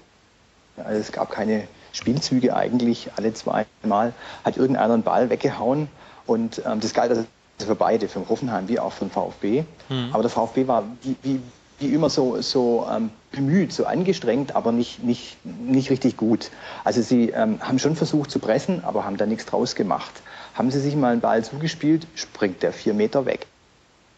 Also es ist irgendwie ganz furchtbar und es geht durch alle Mannschaftsteile. Das fängt beim, beim Torhüter an, der, der jeden Abschlag und jeden, jede Spieleröffnung einfach ins Aushauen. Also auch unbedrängt. Also wo ich mich mhm. immer frage, das kann man vielleicht ja zwischendrin mal üben. Der ähm, Olli Kahn Gedächtnisabstoß kann ich da als ja, Bayern-Fan nur sagen. Es ist wirklich ganz, ganz schlimm. Und äh, die Spieleröffnung ist, ist schwierig. Mhm. Von hinten, Niedermeyer ist bekannt als ähm, eher der Niederstrecker, also jemand, der im Zweikampf ganz gut ist. Und den 19-jährigen Baumgartel jetzt da einzuspannen in die Spieleröffnung halte ich für ganz schwierig. Dann bleibt es am Leitner hängen. Der Leitner, Mai, der, ist, äh, der sieht sich halt selbst gern spielen und so läuft er halt auch. Und so kommt das Spiel halt nicht nach vorne. Also insgesamt ist, ist total der Wurm drin, aber der Wurm ist überall drin. Also der ist in der Mannschaft, die ist irgendwie total mutlos. Mhm. Der Trainer, der hat ja gesagt, er wäre jetzt ratlos. Und der Vorstand, den siehst du nicht, der ist mehr oder weniger ja, sprachlos. Planlos. Also es ist eine ganz, ganz furchtbare Situation. Also ich finde, es ist wirklich grauenhaft und, und zum Verzweifeln. Jetzt habe ich vom Daniel vorher gehört, dass er ja noch sagt, der VfB verkauft sich unter Wert. Da wäre ich jetzt hoffnungsvoll ähm, und würde gern wissen, wie du auf diese Idee kommst. es ist einfach, wenn ich mir die einzelnen Spieler teilweise im Kader anschaue, dann rein auf der individuellen Ebene sehe ich da viele über dem Kader vom SC Freiburg, vom SC Paderborn, ähm, teilweise auch Teams wie Köln oder Mainz. Äh, also beispielsweise ein Leitner, der ein hochveranlagter Spieler ist, aber der, wie du gesagt hast, ihm kein Trainer bisher noch beigebracht hat, mal nicht körperlos zu spielen. Ja. Ähm, oder auch mal gerne mal zehnmal den sicheren Pass zu spielen, als wieder so ein Gerät wie gegen Hoffenheim, äh, wo dann Kevin Volland eine Riesenchance hatte am Ende. Ähm, ja, äh, Baumgartel ist ein super Talent, aber hat eine wahnsinnig undankbare Aufgabe. Und auch sonst, äh, du hast von der spielerischen Klasse her einen sehr, sehr ordentlichen Kader, der jetzt nicht auf Platz 18 der Bundesliga stehen muss. Das war jetzt eher gemeint. Das ist richtig, aber der, der Kader ist ordentlich, ist eine schöne Bewertung eigentlich, weil jeder Spieler für sich ist ordentlich, ist Bundesliga-Durchschnitt oder gar drüber. In der Zusammensetzung, finde ich, beweisen sie seit mehreren Jahren so diese Eckpfeiler in der Mannschaft, beweisen seit Jahren, dass sie es äh, nicht, nicht auf, auf den Platz bekommen. Also seit Jahren spielt der VfB ja mit dem Niedermeyer, mit dem äh, Gentner, mit dem Harnik und mit dem Ibisevic. Das sind so die sogenannten Führungsspieler, wenn man mal da von Führungsspielern sprechen kann. Und die bringen es einfach nicht auf den Platz. Die, sind, die, die tauchen unter, ähm, sie sind nicht zu sehen. Also gerade der Gentner, den habe ich jetzt zum Beispiel gegen Hoffenheim überhaupt gar nicht wahrgenommen. Da hast du jemanden noch gesehen wie den Sakai, also ein ganz großer Fanfreund. Also im Gegenteil, die Fans mögen den gar nicht, die sagen, der kann nichts. Aber den hast du noch gesehen, der hat sich mhm bemüht, während jemand wie der Gentner komplett untergetaucht ist. Und ich weiß jetzt auch nicht genau, da kommt jetzt natürlich die Sache dazu, jetzt meint man, die Mannschaft hätte die Qualität, ob es dann so eine gute Idee ist, bei elf äh, Spielern ähm, sieben bis neun Defensive aufzustellen. Ob das dann auf, ob das so tragfähig ist, da bin ich echt im Zweifel. Also ich mag den Hüb Stevens eigentlich gerne und ich halte den auch für einen guten Trainer. Aber da ist er mir jetzt wirklich viel, viel, viel zu vorsichtig. Okay, da sind wir ja schon bei einem interessanten Punkt. Also du hast ja selber schon angesprochen, dass Hugh Stevens äh, nach dem Spiel selber ja ratlos war und zwar nicht nur im übertragenen Sinn. Also der hatte ja wirklich, also gerade, dass er noch wusste, in welchem Stadion er ist. Ähm, wie siehst du denn jetzt äh, seine Rolle und ähm, was macht es mit dir, wenn du deinen eigenen Trainer, also wenn sogar der Trainer verzweifelt? Also ich finde es ein wahnsinnig schlimmes Zeichen. Also das ist ja wie, wie überall im Leben. Es gibt Führungskräfte und die Führungskräfte müssen immer vorangehen, egal wie es um das Unternehmen steht. Ähm, sie müssen auf jeden Fall nach außen hin dokumentieren, dass sie wissen, wie es geht, auch wenn sie es gar nicht wissen, aber sie müssen nach außen hin so auftreten. Und das dachte ich eigentlich, dass das bei Hüb Stevens bisher immer der Fall ist. Der ist selbstbewusst aufgetreten, der hat gesagt, er versteht gar nicht, warum alle so schlecht drauf sind. Er weiß, er holt die Mannschaft unten raus. Habe ich ihm geglaubt. Hm. Man, man, er hat ja auch die Erfahrung, ich, aber. So ist es. Und am Samstag dachte ich, ich kriege einen Vogel. Also, dass der da wirklich sagt, ja, ich bin ratlos, es ist äh, unprofessionell und, und, und ähm, ein dermaßenes Armutszeugnis für ihn, das ist nicht zu glauben eigentlich, finde ich. Also das finde ich, ähm, ist eine Sache, die, die geht gar nicht und da sind natürlich auch alle anderen drumherum etwas verzweifelt. Der Herr Dutt wird sicher auch nicht wissen, was jetzt los ist. Der Präsident Wahler, dem graut ja sowieso schon, der weiß ja gar nicht, was Sache ist. Ähm, von daher finde ich, der Hüb Stevens hat da eine ganz, ganz schlechte Figur abgegeben. Ich hatte lange Zeit wirklich Vertrauen in ihn, aber das muss ich sagen, lässt mich an ihm zweifeln. Und findest du, da müsste jetzt auch der Verein ähm, aktiv werden? Ich, ich, erinnere mich an Thomas Förster, damals bei Bayer Leverkusen, der auch in einem Interview gesagt hat, also Entschuldigung, aber ich habe jetzt irgendwie auch weiß jetzt auch nicht mehr, wie wir das mit dem äh, Nichtabstieg hinkriegen sollen. Und dann wurde er direkt rausgeschmissen, auch äh, auf Grundlage dieser, dieser Aussage. Ähm, also ich, ich denke, der Herr Dutt hat auf jeden Fall, ähm, ich glaube, es war heute oder war es gestern, hat er versucht, gegenzusteuern, indem er gesagt hat, dass der Hüb Stevens eben sehr sich engagiert hatte und auch emotional sehr angepackt war und insofern eben ähm, ihm diese, diese Worte rausgerutscht wären, aber er jetzt schon wieder mit neuer Zuversicht ähm, nach vorne geht. Ja, das musst du, das musst du sagen, natürlich, äh, keine Frage. Aber äh, das ist äh, kein, kein gutes Zeichen. Ich meine, jetzt gehe ich aufs, aufs Feld, ich bin Spieler und, das, und er sagt mir, ich soll jetzt in Zukunft von links nach rechts laufen. Da sage ich doch, da denke ich mir doch, weiß der eigentlich, was er tut? Der ist doch ratlos, oder? Also das sind so Dinge, ich finde, das alles Entscheidende ist bei so einem Spiel, der Trainer sagt, was Sache ist und die Spieler glauben ihm so lange, bis das eintritt. Also wenn der ich, ich habe mal vom Tuchel ein wunderbares äh, Interview gelesen, wo er gesagt hat, wenn er dem Spieler sagt, er soll 90 Minuten lang die Linie runterlaufen und, und der Spieler sieht, es funktioniert, dann macht er es auch. Sobald er Zweifel hat daran, tut er es nicht und macht sogar das Gegenteil. Und das sind so Mechanismen, wo ich jetzt befürchte, die jetzt kommen, dass die jetzt den Stevens angucken und sich fragen, hat der alte Mann, in Anführungszeichen, jetzt spaßig gemeint, hat der Alte das denn überhaupt noch drauf? Und ähm, Jetzt äh, ist mir zum Rückrundenauftakt ist mir sehr positiv die Stimmung in Stuttgart bei eurem ersten Heimspiel aufgefallen mit auch einer wirklich tollen Choreo. Ähm, ist es so, dass das jetzt schon wieder komplett verflogen ist? Nein, also ich, mal, ich weiß nicht genau, wie jetzt eure Sicht auf die Fans aus Stuttgart sind. Es ist ja ganz gerne so, dass Stuttgart ja in der, in der Sicht aus Deutschland so ein bisschen als die Brudler ähm, wahrgenommen wird und die gegen alles schnell sind, also die auch ganz gern demonstrieren, wie man in Stuttgart 21 ja aussieht. Und in der Tat wird in der Stuttgart wirklich jede Woche mehrfach gegen irgendwas demonstriert. Das ist schon richtig. Aber die Fans ähm, wurden da ein Stück weit, glaube ich, falsch äh, beurteilt. Die haben sehr wohl immer äh, Kritik geübt, ähm, überwiegend mit Choreos und mit Transparenten.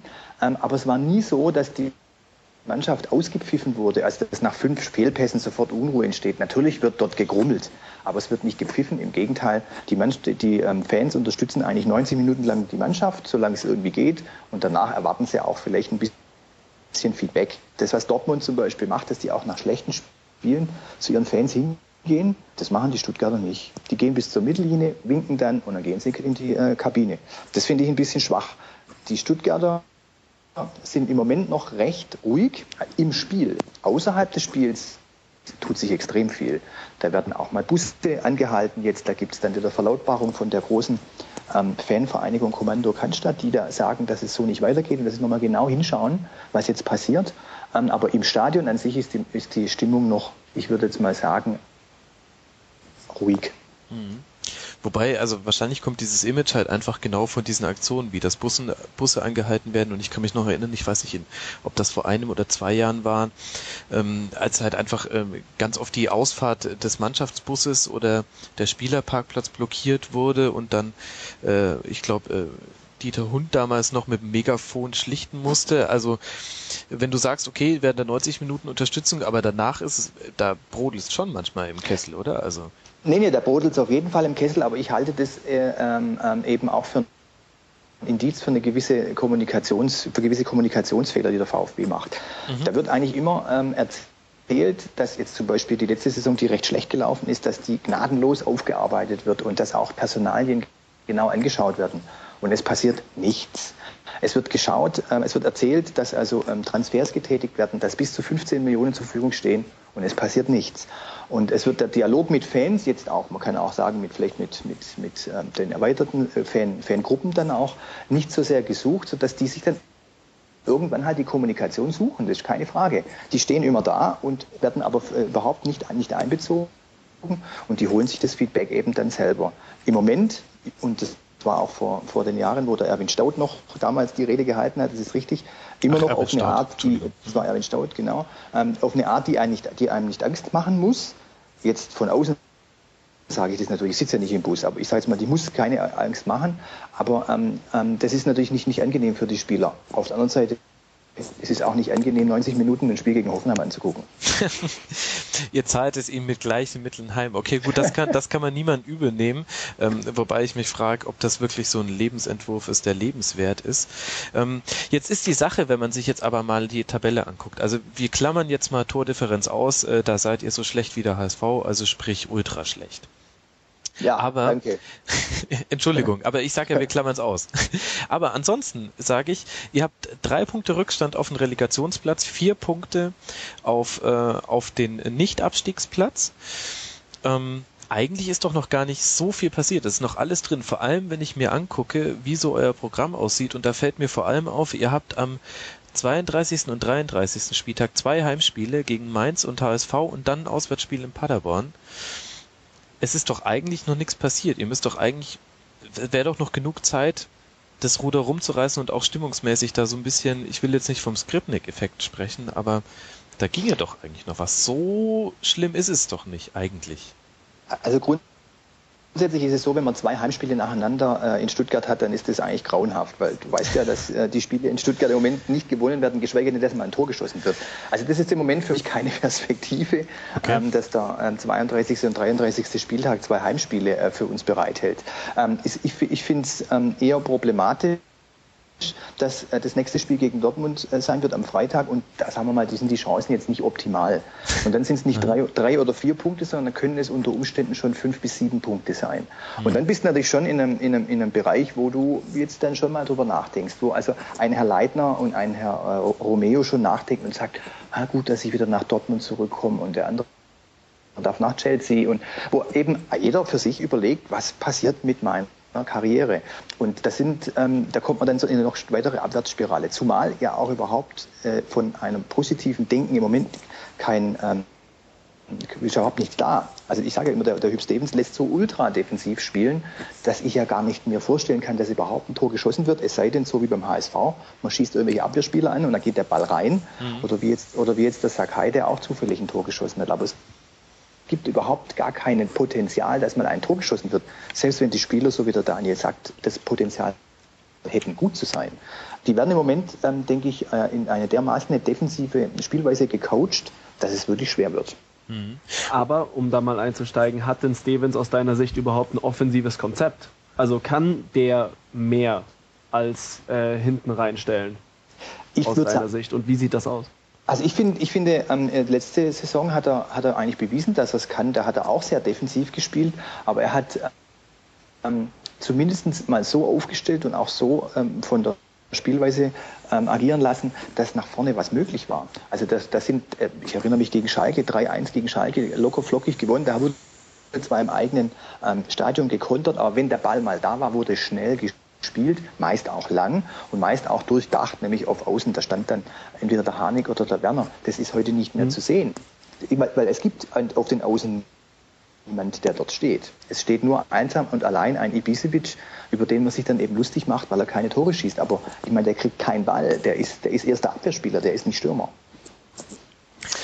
Aber eigentlich ja auch fast eine Sünde, mit so einem, mit so einem Kader nicht offensiv spielen zu lassen, oder? Also jetzt mal Leistungskrisen hin oder her, aber wenn ich mir allein die Namen angucke, Harnik, Ibisevic, Kostic, Timo Werner, Abdelaue. Ganz klar, ganz genau. Man, gut, aber man muss Abdelaue und Ginczek, die muss man ein bisschen abziehen. Ja. Die sind, die sind Fußlahm, ich weiß nicht, ob die noch in der Saison kommen, aber ich habe mit dem Maxim, wenn man da auch letztes Jahr sieht, da habe ich jemanden, der ist ein absoluter Vorlagenkönig gewesen. Das ist das, was der Skripnik äh, erkannt hat ich kann über Standards kann ich zum Erfolg kommen. Und mhm. das könnte Stevenson natürlich auch. Also der ist ja nicht blöd. Aber er hat irgendein Problem mit dem Maxim. Vielleicht gefällt ihm sein Laufstil nicht oder er läuft nicht weit genug nach hinten oder er scheut die Zweikämpfe. Ich kann es nicht sagen, aber er, er spielt aus meines Erachtens, meines Erachtens nicht körperloser als der Leitner. Also es gibt keinen Grund, den Leitner zu spielen und den Maxim nicht spielen zu lassen, zumal der Maxim wirklich Freistöße und Ecken spielen kann, die super gefährlich sind. Hm. Und wie siehst du jetzt den euren Neuzugang, Serre Dier? traust du dem zu, dass der so ein bisschen Aufbruchstimmung mitbringt? Das ist der einzige, also dem, das ist der einzige, dem ich das wirklich zutraue. Dem hatte ich wirklich ich zufälligerweise am äh, Samstag am Vereinsheim. Ich habe aus welchem Grund auch immer war ich umnachtet, dachte ich gehe beim Vereinsheim was essen. Mhm. Und da lief der mir über den Weg und ich habe ihm dann gesagt, dass es toll ist, dass er da ist und wir brauchen so jemanden wie ihn. Und der war sehr nett und sehr freundlich und sehr aufgeschlossen, nachdem ja vorher der Bus ähm, gesperrt war. Und, und er hat auch gesagt, God is strong. God will help us. und hat so er damit Typ Stevens gemeint? ich glaube, er hat nicht Hugh Stevens gemeint. Aber ich sag mal, der, der könnte so einen Mentalitätsunterschied äh, ausmachen. Das ist das, was ich vorher sagte. Wir haben so brave, nette Spieler, die seit Jahren ihren Stiefel runterkicken und eine Macht im, ähm, in, im Team haben, die jetzt sie vielleicht nicht unbedingt verdienen.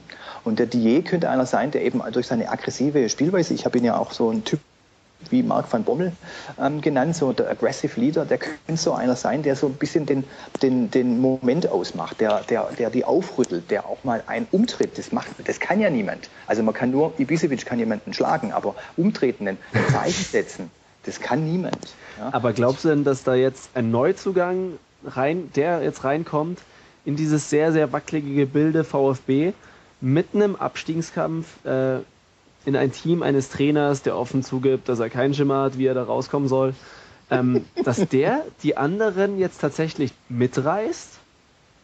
Ich also, dass der ich, tatsächlich eine neue Mentalität da entfachen kann. Ist, das ist meine Hoffnung. Ich meine, wir haben okay. keine andere Hoffnung mehr. Ne? Ähm, ich kann mir es gut vorstellen, dass das so ist. Also der wird natürlich nicht viel sprechen. Also er spricht kein Deutsch. Ich habe versucht, mit ihm Deutsch zu sprechen. Hm. Das ging nicht.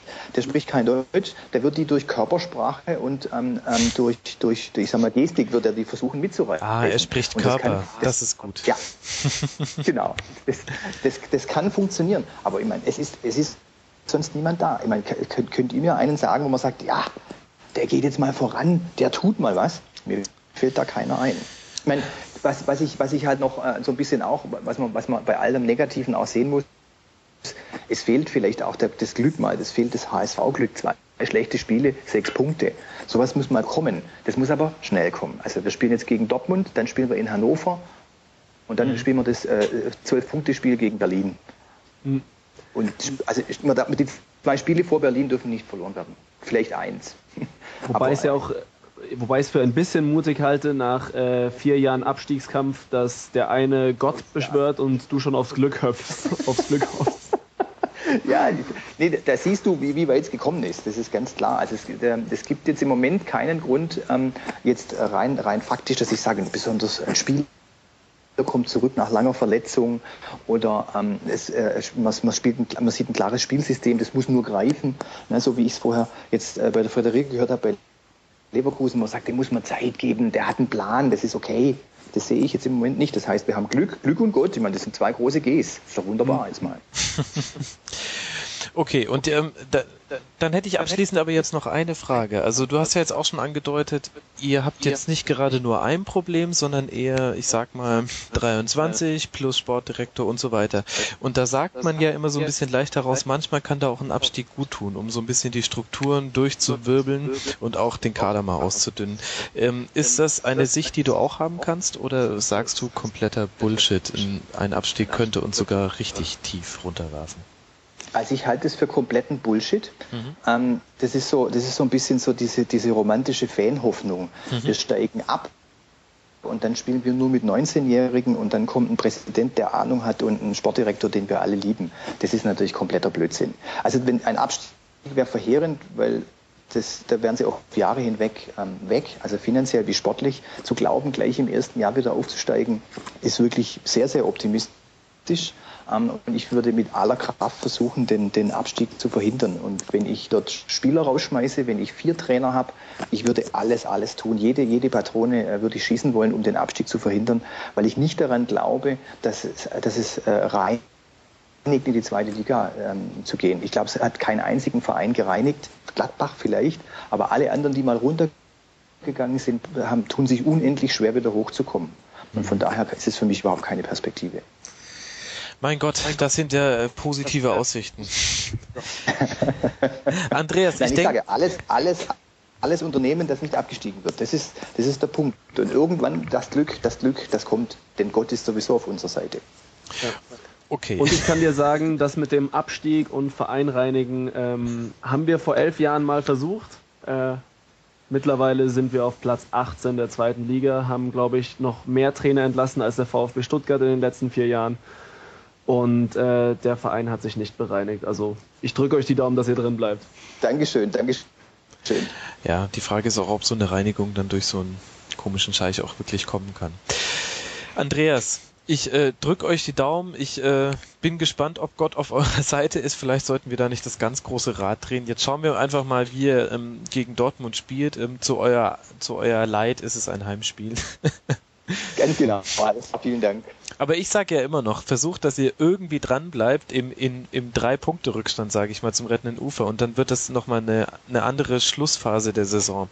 Ähm, ich ich würde da noch nicht zu früh die Flinte ins Korn werfen, Andreas. Das stimmt. Wenn wir in die Schlussphase kommen und wir dann dranbleiben, dann komme ich zu dir mit der Flinte. Das das hört sich sehr gut an. Damit, haben, damit wissen wir schon, wen wir im Rasenfunk zu Gast haben, dann am 32. Spieltag. Andreas, vielen, vielen Dank, dass du dir die Zeit genommen hast. Äh, ähm, Nochmal der Hinweis an alle da draußen, vertikalpass.de, ein tolles Fußballblog, das man unbedingt lesen sollte. Und ähm, ja, ich drücke euch die Daumen, Andreas. Danke, dass du dir Zeit genommen hast. Herzlichen Dank, hat viel Spaß gemacht. Freut Macht's mich. gut. Mach's gut. Ciao. Ciao. Jo, ciao. So, Daniel, wir haben jetzt noch ein paar Spiele, die wir besprechen müssten. Lass da mal so ein bisschen den Spieltag jetzt langsam mal zumachen. Als nächstes steht hier bei mir ein Spiel auf der Liste, über das will ich irgendwie gar nicht so wirklich reden, nämlich Gladbach gegen Köln 1 zu 0. Mhm. Lass uns vielleicht mal kurz erstmal über das Sportliche reden. Ähm, es wurde ja sehr heiß diskutiert, ob das Foul vor dem Freistoß zum letztlich entscheidenden 1 zu 0, ob das ein Foul war. Und da sage ja ich, ich berufe mich da auf, ich glaube Heribert Fandl, der mal gesagt hat, es ist anatomisch unmöglich, dass man ohne Fremdeinwirkung selbst ähm, sich so in die Hacken läuft, weil es muss eine Seitwärtsbewegung des Fußes geben. Damit. Mm, muss ich zugeben, ich habe das Foul jetzt nicht mehr vor Augen. Äh, ich habe nur ähm, noch meinen Kollegen Benjamin Wahlen ähm, im Kopf, der da äh, auch sehr, sehr geschmeichelt reagiert hat. Ähm, er ist Gladbach-Fan, oder? Er ist Gladbach-Fan. Mhm, okay. Also gut, ähm, dann, dann lassen wir die These einfach dahingestellt. Ähm, ähm, es sah so aus, also es hätte sein können, dass er über die eigenen Füße stolpert, aber wie gesagt, ich äh, beziehe mich da auf ein inzwischen drei Jahre altes Zitat. Äh, Doch, ich erinnere mich an die Wiederholung aus der Hintertorperspektive. Mit, stimmt mit dem Weitwinkel. Ja, da haben wir uns in der, als die Highlights liefen, ein wenig darüber lustig gemacht. Doch, ich bin bei dir tatsächlich, ja. Ähm, das ist sehr schön. Ähm, die Frage ist, wie, ähm, wie ist das jetzt zu bewerten, ähm, wenn sich dann Stöger danach hinstellt und so überkritisch ist? Äh, findest du, ähm, das ist, also sollen wir darüber überhaupt, reden oder findest du, es ist eigentlich lächerlich, dazu jetzt ein Thema aufzumachen? Ich denke, bei einem, ähm, wenn du in der 90. Minute das 0-1 kassierst, weil es vorher eine unglückliche Schiedsrichterentscheidung gibt, ist es mühselig, da dann das Spiel auf den Schiedsrichter zu reduzieren. Ja, definitiv. Köln war überschaubar angriffslustig in diesem Spiel, hat sich in den letzten Spielen auch schon schwer getan. Hat Chaka wurde dort miserabel verteidigt beim Kopfball. Ähm, ja, man, es ist eine sehr einfache Lösung, äh, da den Schiedsrichter zu diskreditieren. Mhm. Macht man sich auch weit zu einfach. Und erstaunlich, dass wie wenig konstruktiv Köln inzwischen spielt. Also nur mal, ähm, Statistiken sagen ja nicht alles, aber diese eine finde ich durchaus aussagekräftig. Angekommene Pässe Borussia Mönchengladbach 683, 683, angekommene Pässe 1. FC Köln 181. Das ist erstaunlich. Wäre die Frage, was die Ballbesitzzahlen dazu sagen. Ballbesitz 74 also, zu 26. Ja. Also, ähm, worauf ich hinaus will, ist, ähm, warum lässt er so ultra defensiv spielen? Überrascht dich das oder muss das so sein, wenn man vorne keine Stürmer hat? Wahrscheinlich, weil er die Mittel zurzeit nicht sieht. Also, ähm, ich war bei den Löwen noch ein sehr, sehr großer Osako-Fan, mhm. muss ich zugeben. Bei Köln hat er sich jetzt nicht äh, so gemacht, wie ich mir das oder wie ich das zumindest mir hätte vorstellen können. Ähm, das ist jemand, den du da vorne drin eigentlich brauchst, der diese, der die Kreativität hat. Saß jetzt zuletzt öfter nur auf der Bank oder wurde eingewechselt. verstehe ich zum Beispiel nicht, wieso er den kaum spielen lässt. Und ansonsten, wie gesagt, äh, spielerisch sehe ich auch jetzt den ersten FC Köln unter vielen anderen Vereinen, die da unten drin stehen. Ähm, viel Kombinationsfußball kannst du aus dem Kader nicht rausholen, aber du musst definitiv mutiger agieren, als es jetzt auch gegen Gladbach gemacht hat. Ansonsten läufst du genauso Gefahr gegen eine Truppe wie Gladbach, die super effektiv ist, die jetzt zuletzt, glaube ich, dreimal 1-0 gewonnen hat in den letzten vier Spielen. Ähm, dir dann das entscheidende Tor spät zu fangen und dann ja, belügst dich auch selbst, wenn du das dann auf den Schiedsrichter schiebst, wenn du vorher selbst nicht den Mut aufgebracht hast und nicht die Courage, da selber auf die Entscheidung zu drücken. Mhm. Vor allem finde ich halt auch irgendwie, ich meine, gut, das ist jetzt krasse Fansicht, aber meine Fresse, es ist auch ein Derby also da gehe ich lieber mit einer wildstürmenden Mannschaft 3-0 unter, als dass ich da so wahnsinnig defensiv rangehe. Ich meine, gut, das hat für den Trainer wahrscheinlich nochmal eine andere Bedeutung, aber ich glaube, mich als Fan hätte das äh, sehr, sehr traurig gemacht, ein Spiel, auf das ich so hinfieber. Und Wobei du gegen eine Umschaltmannschaft wie Gladbach, wenn du dort wild hineinstürmst, auch wahnsinnig wild mit 0-4 eine sehr, sehr gewaltige Rutsche bekommen kannst. das kann sein, aber es kann halt auch sein, äh, dass du, dass du gerade gegen die verunsicherten Gladbacher genau das jetzt äh, dir zunutze machst und dann ein Spiel machst. Gut, vielleicht haben wir, wir beide haben ein Spiel, was unsere Argumentation unterstützt, und zwar das 1 zu 5 gegen Leverkusen, ähm, wo man einerseits sagen kann, äh, Köln hat so gut angefangen, hätten ja eigentlich noch einen zweiten Elfmeter und Platzverweis äh, bekommen müssen gegen, für den Gegner und dann hätten sie 2-0 geführt, da, da haben sie wirklich äh, offensiv gespielt, aber am Ende 5-1 auf den Sack gekriegt. Also wir beide haben recht. Hm. Darauf können wir uns einigen, ja. Ja, ähm, wollen wir über die Ausschreitung danach noch reden? Gibt's Wegen dazu mir gerne. Ich weiß ehrlich gesagt gar nicht, was ich dazu sagen soll. Dass es äh, unfassbar dämlich ist, ist klar. Dass es von der DFL jetzt nicht das Schlaueste ist, ähm, ein solches äh, Spiel anzusetzen, wenn man verkleidet ins Stadion gehen kann. Das ist auch klar. Ähm, ich habe jetzt gesehen, dass der ähm, erste FC Köln Fotos von den ähm, randalierenden Fans äh, auf seine Homepage gestellt hat, auch mit einem Zusatz, dass sie das ganz bewusst tun, um diese Leute zu identifizieren. Aber ehrlich gesagt, ich weiß gar nicht, was ich dazu sagen soll. Ich befürchte halt, dass sie, also Köln selbst, der Verein steht wahnsinnig unter Druck und muss da jetzt natürlich viel, möglichst viel Symbolpolitik, also mindestens Symbolpolitik betreiben. Köln ist Wiederholungstäter, Köln steht unter Beobachtung. Köln hat sich zuletzt sehr bemüht, ähm, erst ich glaube, vor oder noch am Spieltag kam ein Interview raus mit äh, Werner Spinner, wo er die harten Strafen des DFB kritisiert hat und für eine für mehr Maß und mehr Fingerspitzengefühl bei den Bestrafungen des ersten FC Köln geworben hat. Mhm. paar Stunden später laufen da 30 Mann in Bettlaken aufs Feld und zünden Bengalos. Sah ähm, ein bisschen aus wie Spermien. Das ist das Einzige, mit dem man ja, diese Bilder ertragen kann, wenn man sich das einfach vorstellt. Das ist eine kleine Es wirkte wie irgendwie ähm, die Fußball spielende Version des Kuckucksklan, nur ohne spitze Hauben. Also es sah auf jeden Fall auch sehr albern aus, muss man dazu sagen. Ähm, nein, also ich kann den Verein insofern verstehen, dass sie alles versuchen, um da jetzt die DFL möglichst gnädig zu stimmen. Mhm. Denn das natürlich von den Bengalos abgesehen Riesengau, dass dann äh, gleich mehrere Leute aufs Spielfeld laufen und dann auch noch ganz ungestört bis zur Mittellinie kommen. Ähm, ob es, was ich, was halt die Frage ist, ähm, inwiefern es sich der Verein mit den eigenen Fans dabei verscherzen könnte. Also mhm. es gibt jetzt in Hannover wurden jetzt dieses Wochenende Stimmungszettel verteilt beim Heimspiel, wo drauf stand, welche Fangesänge wann gesungen werden weil dort sich die Ultras äh, aus dem Stadion zurückgezogen, ähm, haben. zurückgezogen haben, nach auseina jahrelangen Auseinandersetzungen mit Kind.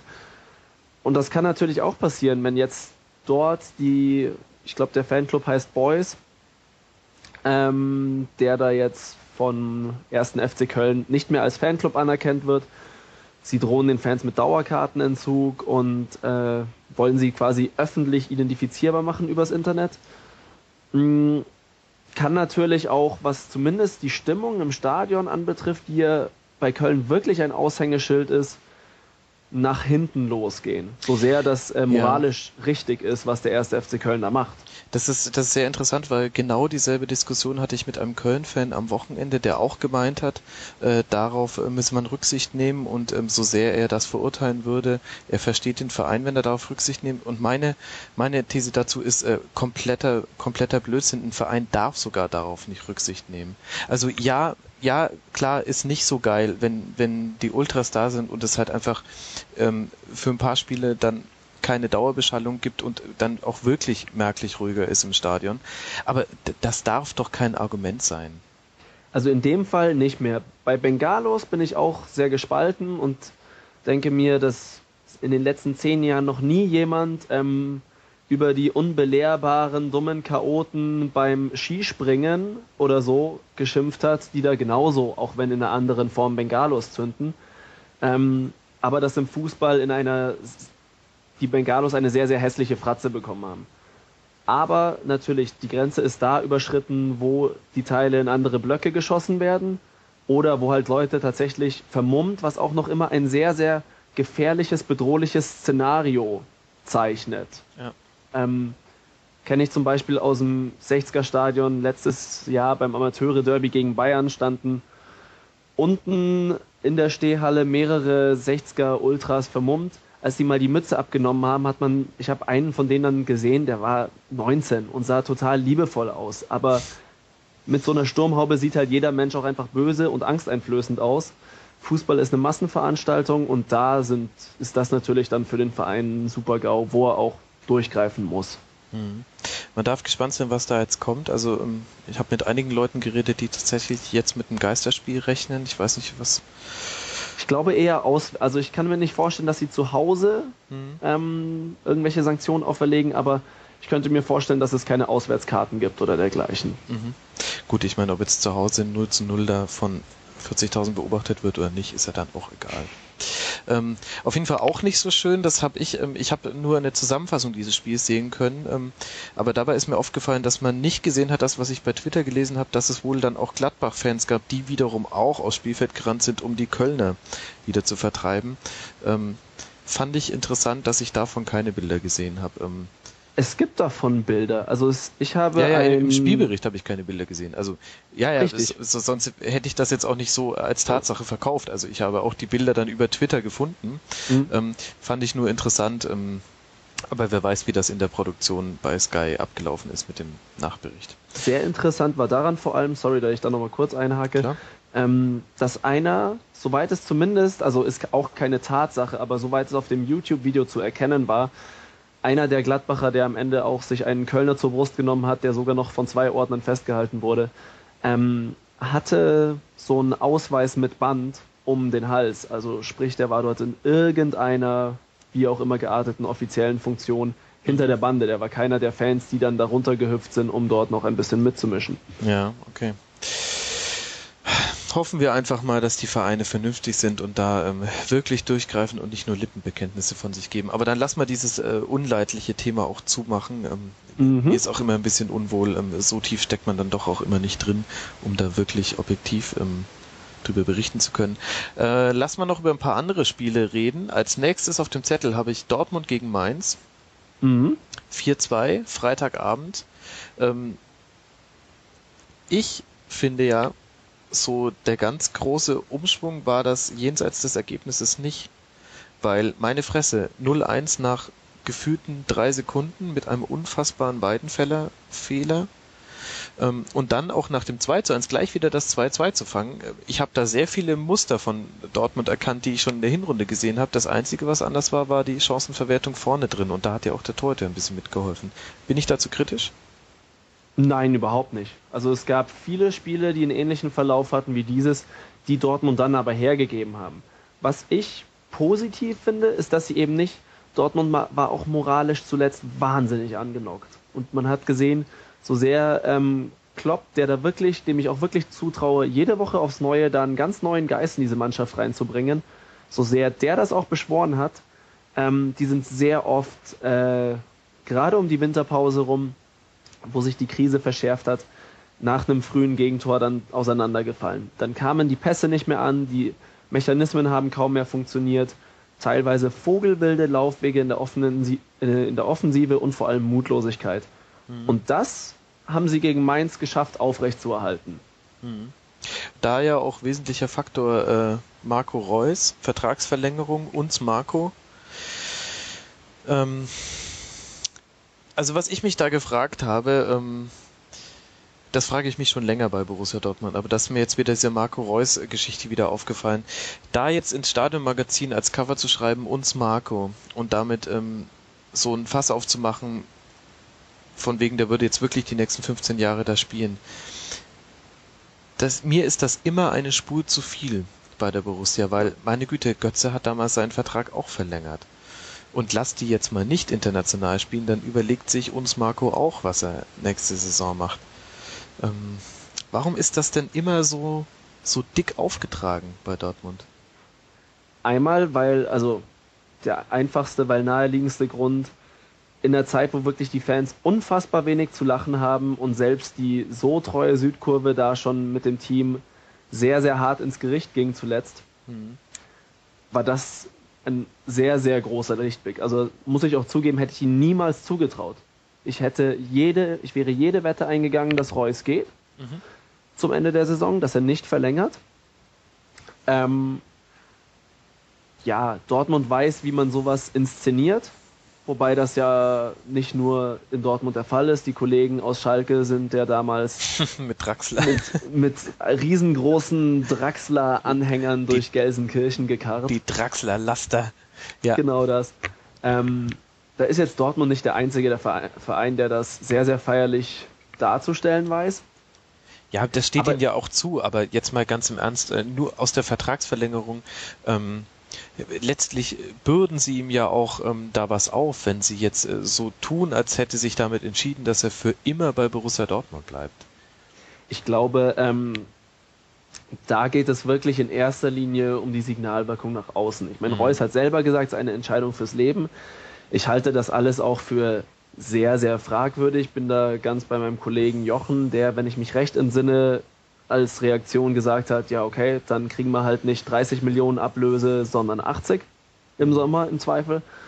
Ich glaube auch nicht an ein uns Marco, davon abgesehen, dass man mit Legenden vergleichen oder gar einer Steve Gerrard Analogie sehr, sehr vorsichtig sein müsste. Aber es geht jetzt erstmal darum, dass man diese Diskussion los wird. Und ja, das gut, hat, glaube ich, Reus sehr, sehr nicht schwerwiegend belastet, aber ihn schon auch gestört. Und für den ganzen Verein war das natürlich auch unerträglich, diese Ungewissheit. Verlieren wir jetzt den nächsten großen Pfeiler und was ist, hat das eigentlich für eine Signalwirkung an Hummels, an Gündogan, wenn jetzt der nächste große auch noch geht? Mhm. Ja, definitiv. Also klar, man kann schon verstehen, warum sie so gespielt haben. Ähm, ja, also es ist schon nachvollziehbar. Mir war es äh, eine Spur äh, zu dick aufgetragen, aber vielleicht bin das ich da auch besonders kritisch, weil ich ähm, Damals äh, zum, zum Rückrundenauftakt haben sie bei Instagram zum Beispiel einen Countdown gemacht mit dem Hashtag Feiertag. Und mit Feiertag war halt der Spieltag vom, vom Borussia Dortmund gemeint, wo ich mir auch schon dachte, ah, Hashtag Feiertag und dann war es halt 0-0 gegen Leverkusen mit der schwächsten Passquote aller, aller Zeiten gefühlt. Da dachte ich mir auch so, oh ey, meine Güte, da hätte ich ja erstmal abgewartet, wie es so wirklich losgelaufen ist in der Saison. Aber egal. Ähm, wollen wir es nicht größer machen, als es eigentlich ist. Auf jeden Fall interessant, Dortmund in der Rückrundentabelle, jetzt da, wo sie, ähm, wo man sie eigentlich auch hingedacht hat, nämlich auf Platz 5 hinter den Bayern mit sieben Punkten. Ähm, ging er jetzt dann doch ganz gut los. Dann lassen wir noch über die verbliebenen Spiele sprechen. Ähm, Eintracht gegen Schalke, ich glaube, so viel muss man dazu nicht äh, sagen. Äh, interessant fand ich vor allem äh, die Choreo vor dem Spiel. Hast du die gesehen mit der Lichtshow? Das war Weltklasse. Ja, also sehr, gut. sehr beeindruckend und kann auch Frankfurt, muss man zugeben, wie kaum ein anderes Team in der Liga. Also wenn ich an Frankfurt denke, wie die Fans damals mit wie viel 15 oder 17.000 in Frankreich in der Europa League einmarschiert mhm. sind, alle in Orange. Ich ja. habe einen riesen Respekt vor den Frankfurt-Fans, wenn sie sich nicht gerade als äh, Krawallmeister inszenieren. Randalemeister war es, glaube ich. Mhm, ja, definitiv, ja. Ähm, also vielleicht noch kurz für die äh, Zuhörer, die das äh, nicht gesehen haben. Also ähm, die komplette Kurve hatte ähm, einfach nur, ähm, da stand einfach nur Frankfurt und man hatte Schwarz und Weiß, glaube ich, war die Choreo gehalten und unten hatte man dreidimensionale ähm, Buchstaben aufgestellt, die das Wort Eintracht geformt haben. Und äh, darin waren, ich würde sagen, LEDs oder ähnliches. Es sah dann letztlich, war es ein Effekt wie diese Bengalo-Blitz Dinger, Töpfe, keine Ahnung. Ähm, und diese Buchstaben waren von innen heraus erleuchtet. Das war auf jeden Fall etwas, was man bisher so noch nicht gesehen hat. Ähm, interessant auch, dass die DFL da ja kalte Füße bekommen hat, obwohl äh, alle Ordnungsämter und so zugestimmt hatten, ähm, wollten die es in letzter Sekunde noch canceln. Ist das so? Äh, ja, es ging dann nur durch, weil es nicht als Lichtshow bezeichnet wurde, sondern als Choreografie. Und die DFL hatte aber sehr genau drauf geguckt. Da gab es, ähm, ich glaube, einen Kicker-Artikel oder sowas dazu. Ah, in dem Fall gar nicht mitbekommen. Nee. Naja, war auf jeden Fall eine sehr coole Choreo und ich glaube, eigentlich wäre es jetzt die schönste Würdigung der Choreo, wenn wir aufs Spiel gar nicht eingehen. Mein Gott, es war ein 1-0 gegen Schalke, 500. Bundesligaspiel, Thomas Schaf. Lass uns zu spannenden Themen kommen, wie Hertha gegen SC Freiburg. Buja! Ah, ganz übel. Dardai Effect my ass. Ich hab's schon gegen Mainz gesagt, meine Güte, das war so ein glücklicher Sieg. Ähm, also die Hertha geht runter, oder? Da geht da gar nichts. Ich habe ähm, hab damals das Hertha-Bremen-Spiel analysieren dürfen mhm. und habe danach in einer Art Nachbericht geschrieben, dass diese Hertha in dieser Form absteigt und für mich sogar Abstiegskandidat Nummer 1 ist. Was das Main-Spiel anbetrifft, bin ich ganz bei dir. Relativ glückselige Geschichte, glückliche Geschichte mit ähm, einem kurzen Hauruck-Effekt, der noch durch die Mannschaft gehen konnte in, in den zwei Tagen, die Dada sie trainiert hat. Aber jetzt gegen, also jetzt in dem Sonntagsspiel gegen Freiburg, nach dem 2 zu 0 war wirklich keinerlei spielerischer Ansatz mehr erkennbar. Mhm. Vorher auch schon sehr überschaubar und ich bin sehr skeptisch, was die Härte anbetrifft. Für mich derzeit das schlechteste Bundesliga-Team und hat für mich deutlich schlechtere Chancen als jetzt ein VfB Stuttgart. Mhm. Ja, also ich finde auch, dass sie, dass sie also auch jetzt in dem Spiel extrem schwach waren. Vor allem, weil man ja dazu sagen muss, dass der SC Freiburg auch weit davon entfernt ist, die Mannschaft zu sein, die in der Hinrunde noch ganz viele Spiele unglücklich in der letzten Schlussviertelstunde äh, hergeschenkt hat. Also die sind gerade auch nicht wirklich auf dem Zenit ihres Schaffens und fahren da dann noch äh, recht locker nach dem 2-0 das Ding nach Hause. Definitiv. Und Freiburg hat auch ein deutlich intakteres und ruhigeres Umfeld als die Hertha. Ja. Gerade nach der Trainerentlassung. Ähm, ich bin gespannt. Also ich habe jetzt innerhalb von eineinhalb Wochen wirklich keinerlei Handschrift von Dardai erkennen können. Wobei der Zeitpunkt der Übernahme wahnsinnig undankbar war in der Mitte der englischen Woche nach, mhm. dem, nach dem Mittwochspiel. Ein bisschen Zeit muss man ihm geben. Klar. Aber die Frage ist, wie viel er bekommt und ob er es wirklich schafft, dem Team etwas zu vermitteln, was nach mehr als einer sehr, sehr bemerkenswerten Planlosigkeit nach dem Rückstand gegen Freiburg aussieht. Mhm. Ja, ja, die müssen jetzt einfach, mein Gott, sie sollten halt mal anfangen, Fußball zu spielen. Das würde jetzt erstmal schon mal reichen. So hat ähm, Bremen auch das eine oder andere Spiel gewonnen. Aber äh, ja, meine Prognose ist auch ey, ganz düster und dann ist Preetz weg. Ich, ähm, ich, ich Preetz ist auf jeden Fall ich, der Nächste, der man lehnt sich nicht mal aus dem Fenster, wenn man sowas sagt. So weit ist es schon. Also ich habe nicht mal das Gefühl, dass jetzt irgendein Hertha-Fan mir bei Twitter schreibt, oh, du hast aber jetzt äh, ganz schön schwarz gesehen. Nee, ich glaube. ich, ich glaube, die Zahl der Prez-Kritiker ist auch unter den Fans sehr hoch. Also dafür hat er einfach zu oft ins Leere gegriffen, um ja, es gut, gut zu formulieren. Drei Abstiege, das ist schon, äh, das ist schon ordentlich. Also das hört sich ja an wie fünf Jahre beim Club. Das ist ähm, das ist äh, einiges. So, und dann haben wir noch ein Spiel und das war wirklich ein Kracher. Hannover gegen Paderborn. Da würde ich jetzt am liebsten mit dir noch 90 Minuten drüber reden. Ja, ich fand das diskutabelste, weil ich da äh, auf Twitter eine Diskussion hatte, tatsächlich ähm, Zieler mhm. beim Freistoß von Meher. Ja. Also wir Was holen äh, für, für die Zuhörer ähm, Freistoß aus, ich würde sagen 25 Metern, mehr schießt Vollspann drauf, der Ball mit wenig Drehung, ändert einmal die Richtung in der Luft und Zieler kommt aber eigentlich, ich würde sagen, einen halben Meter neben Zieler, ähm, so auf Kopfhöhe aufs Tor mit sehr viel Wumms und Zieler hat halt einen Schritt Richtung Mauer gemacht und kriegt dann die Arme nicht mehr rechtzeitig hoch. Ja, meine, meine Aussage dazu ist auch, äh, da sieht er schlecht aus. Ähm, es ist halt immer schwierig, wenn man diesen Schritt macht. Ähm, ja, also eigentlich muss er ihn halten. Ich bin dann, bis, also er sieht wahnsinnig schlecht aus, aber ich sah das jetzt zum Beispiel nicht wie ähm, der Sky-Kommentator als einen verheerenden Torwartfehler, weil diese, also wie auch immer man sie auf Deutsch nennen sollte, Knuckle-Shots wahnsinnig schwer zu halten sind und am Anfang tatsächlich äh, den Ansatz eines normal über die Mauer gedrehten Balles behaben und dann so fies abdrehen und dadurch, dass sie wahnsinnig viel Speed haben, also ja. es gab jetzt glaube ich keine Messung und keinen Kommentar dazu, wie schnell der Ball von Meer war, aber der hatte schon wahnsinnig Geschwindigkeit drauf und wie du gesagt hast, sobald Zieler diesen ersten Schritt macht, ist es wahnsinnig schwer, dann gegen die eigene Laufrichtung den Arm so getimt hochzureißen, dass er ihn dann noch wirklich hinter den Ball bekommt. Aber ja, gibt es andere Gründe, Zieler zu kritisieren. Ich meine, letztlich ist es auch egal. Unterm Strich steht ein 1 zu 2 zu Hause gegen Paderborn und man muss sagen, meine Fresse haben die ihren Rückrundenauftakt versaut. Ähm, haben jetzt, äh, mein Gott, sie sind in der Rückrundentabelle punktgleich mit dem VfB Stuttgart. Das sagt eigentlich schon alles. Sie haben ein Pünktchen geholt. Und wow. das eigentlich Erstaunliche ist die Tendenz, finde ich, in den Spielen. Also zum Auftakt gegen Schalke in der Rückrunde hat man noch gesagt, ähm, naja, da war, da war, hatte Hannover einiges an Chancen, da hätten sie auch durchaus gewinnen können. Ähm, und äh, von diesem Spiel sind sie jetzt angekommen bei dem Spiel, wo du zu Hause gegen Paderborn nach 1-0 Führung ja sogar ähm, 2-1 verlierst. Ähm, Zumal der Paderborn in einer verheerenden Form auch war. Also die haben zuvor gegen Mainz eine super Rutsche bekommen, dann dem HSV 0-3 hergegeben, Köln 0-0. Hm. Naja. Ja gut, aber der Paderborner, der Aufbaugegner in dem Fall. Ja, ja, allerdings, wenn dann und dann trifft Lakic mein Gott. Ja, schauen wir mal, was bei, was bei Hannover kommt. Ich will mich jetzt nicht ganz so pessimistisch äußern wie bei Hertha. Ich glaube auch nicht, dass man so pessimistisch sein muss. Aber es ist ähm, auf jeden Fall sehr erstaunlich, welchen Abwärtstrend die jetzt da mitgenommen haben. Es sind ja auch tatsächlich nur noch vier Punkte. Ja, gut, aber für wen sind es so arg viel mehr? Die Liga ist ja so wahnsinnig dicht und eng.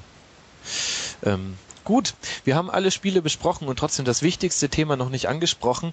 Die DFL, die verdammte, weil sie Geld sparen wollten, holen sie sich nicht das Original Rasenspray aus Argentinien, sondern holen sich ein deutsches Fabrikat. Und was passiert? Es ist nicht winterfest. Gab es nicht sogar diese Diskussion schon, also im Vorfeld, bevor das Freistoßspray eingeführt wurde, was ist eigentlich im Winter? Ähm, also da kann ich mich ehrlich gesagt nicht dran erinnern. Ich erinnere mich, nur daran, dass der TÜV die Rasensprays nicht freigegeben hat, weil da Giftstoffe drin waren oder irgendwas ähnliches oder Anabolika, Steroide, Antibiotika, irgendwie sowas, was der TÜV halt nicht cool findet. Aber an Winter kann ich mich ehrlich gesagt gar nicht erinnern. Was auch interessant war, erinnerst du dich an das Spiel Augsburg gegen Hoffenheim, wo es dann in der ersten Halbzeit einen wahnsinnigen Schneesturm gesetzt hat? Ja. Und wir haben ja zum Glück gelbe und orangene Bälle, aber was macht man mit dem Freistoßspray dann? Ja gut, da. Dann kann er immer noch äh, ja, quasi wie früher auf dem Bolzplatz ja, genau, eben Fuß Schnee wegziehen. Ja, also. Aber das will ich erstmal bei einem Schiedsrichter sehen, dass er das macht. Sieht also, sicher sehr, sehr belustigend aus. Stelle ich mir jetzt ehrlich gesagt nicht so lustig vor. Ähm,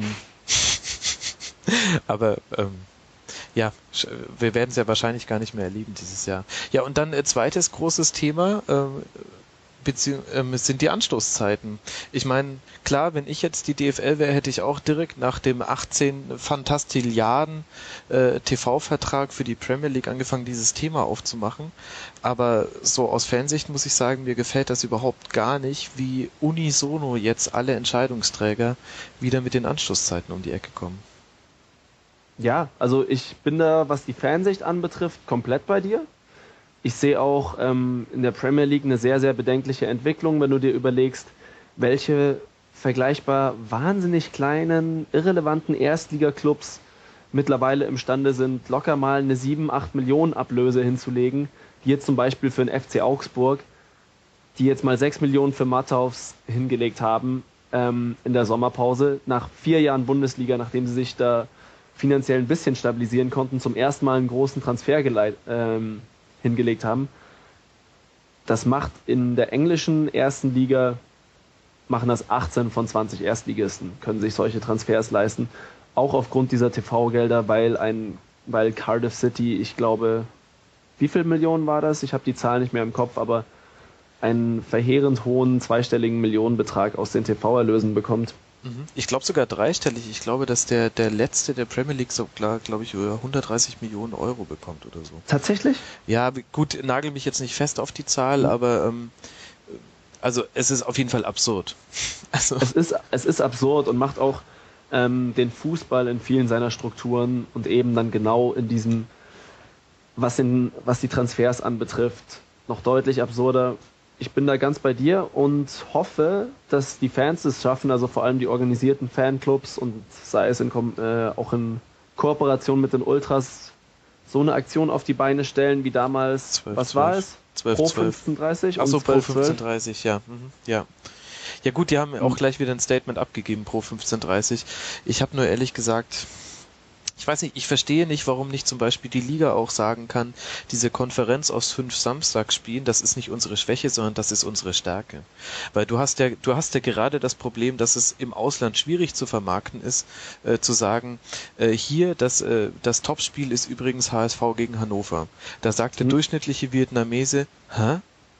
Genau. Ähm, wenn du aber jetzt sagst, ey, Fußball, ihr findet es alle ganz geil, aber ihr wundert euch, dass da immer so wenig Tore fallen. Aber hier, wir haben das fetteste Produkt überhaupt. Fünf Spiele gleichzeitig. Wo gibt's das noch? In der ausgeglichensten Liga der Welt. Warum verkauft man das nicht als Plus? Ich, naja. ich weiß es nicht, aber wahrscheinlich, weil es sich, ähm, ja, nicht so leicht dann in Zahlen messen lassen würde, dieses Argument. Aber ich bin da voll auf deiner Seite, wenn du dir jetzt überlegst, den Samstag die Schlusskonferenz. Also ja. ich bin weit davon entfernt, jetzt für den Fernsehsender Werbung zu machen, aber es war einfach in der Arbeit wahnsinnig aufregend und gleichzeitig natürlich auch mit viel Hektik verbunden, das zu schauen. Ja, ja, klar. Zack, aber passiert das Ding in, in, bei Stuttgart-Hoffenheim, Wolfsburg-Leverkusen ähm, und dann drittes Last-Minute-Tor war wo? Stuttgart, ähm, also Hoffenheim, Stuttgart. Offenheim, Stuttgart, Gladbach gegen Köln. Ja, genau. Genau, ja. Und wahnsinnig aufregend, wahnsinnig viel Action und das schaut sich jeder an und das wird auch keiner so schnell vergessen. Vielleicht wäre es möglich, dass man das mal ein bisschen, dass man sich in dieser Hinsicht stärker profiliert. Aber ich glaube, dieses Interesse gibt es weder von Seiten äh, der DFL und von Seiten der Clubs erst recht nicht, weil letzten Endes ihnen, den Clubs andere Anstoßzeiten finanziell in erster Linie nur zugutekommen können.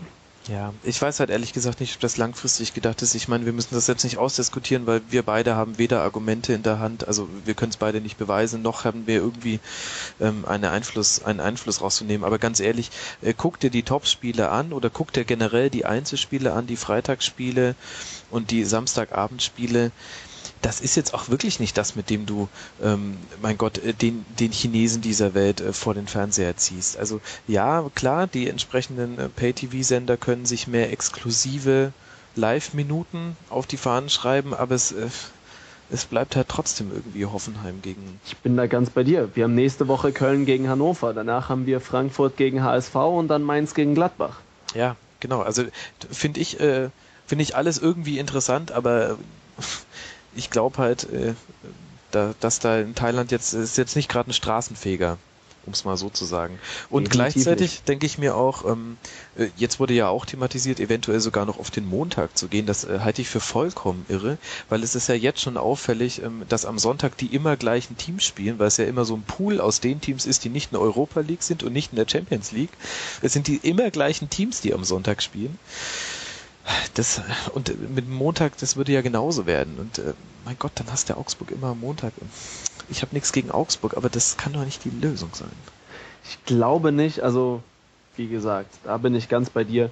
Zumal es dann, sobald du anfängst, auch noch am Montag spielen zu lassen, der Fanprotest noch mal größer werden dürfte, weil es ja dann für alle Berufstätige mit Auswärtsfahrten noch mal insbesondere hässlicher wird. Ja gut, das ist der DFL schon lange scheißegal. Also der ganz ehrlich. Aber das könnte noch ein viel stärkeres Argument werden, wenn man jetzt tatsächlich anfängt, nicht nur am Freitag, wo ja der durchschnittliche Berufstätige gerne mal früher aus hat, sondern auch noch am Montag, am Anfang der Woche, die Leute um 20 Uhr in ein Stadion zu schicken versucht und dann auch noch glaubt, dass da die Fans die Auswärtsfahrt dann noch freudig und in großer Anzahl mitmachen.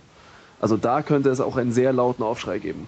Ja, oder man lässt halt immer Wolfsburg ähm, spielen, die haben eh immer Schicht, habe ich gelernt, und äh, fahren nur mit 200 Auswärtsfans. Äh, da ist es dann auch egal, ob es 200 oder 100 sind. Ähm, und mit dieser kleinen Ketzerei können wir ja das Thema auch zumachen. Vielleicht können ja die Zuhörer, die es bis hierhin gehört haben, äh, sehr gerne uns mal bei Twitter und Facebook ein bisschen Feedback äh, schicken. Ähm, ich wollte jetzt hier gar kein Riesenthema aufmachen. Vielleicht äh, machen wir dazu mal ein Tribünengespräch. Ähm, aber durchaus interessant, was da so alles passiert ist jetzt in der letzten Woche. Löwe, liegt dir noch was auf dem Herzen, außer der TSV 1860? Nein, nicht zwingend. Also ich bin einmal mehr gespannt, ähm, welchen neuen Trainer wir jetzt dieser Tage vorstellen werden.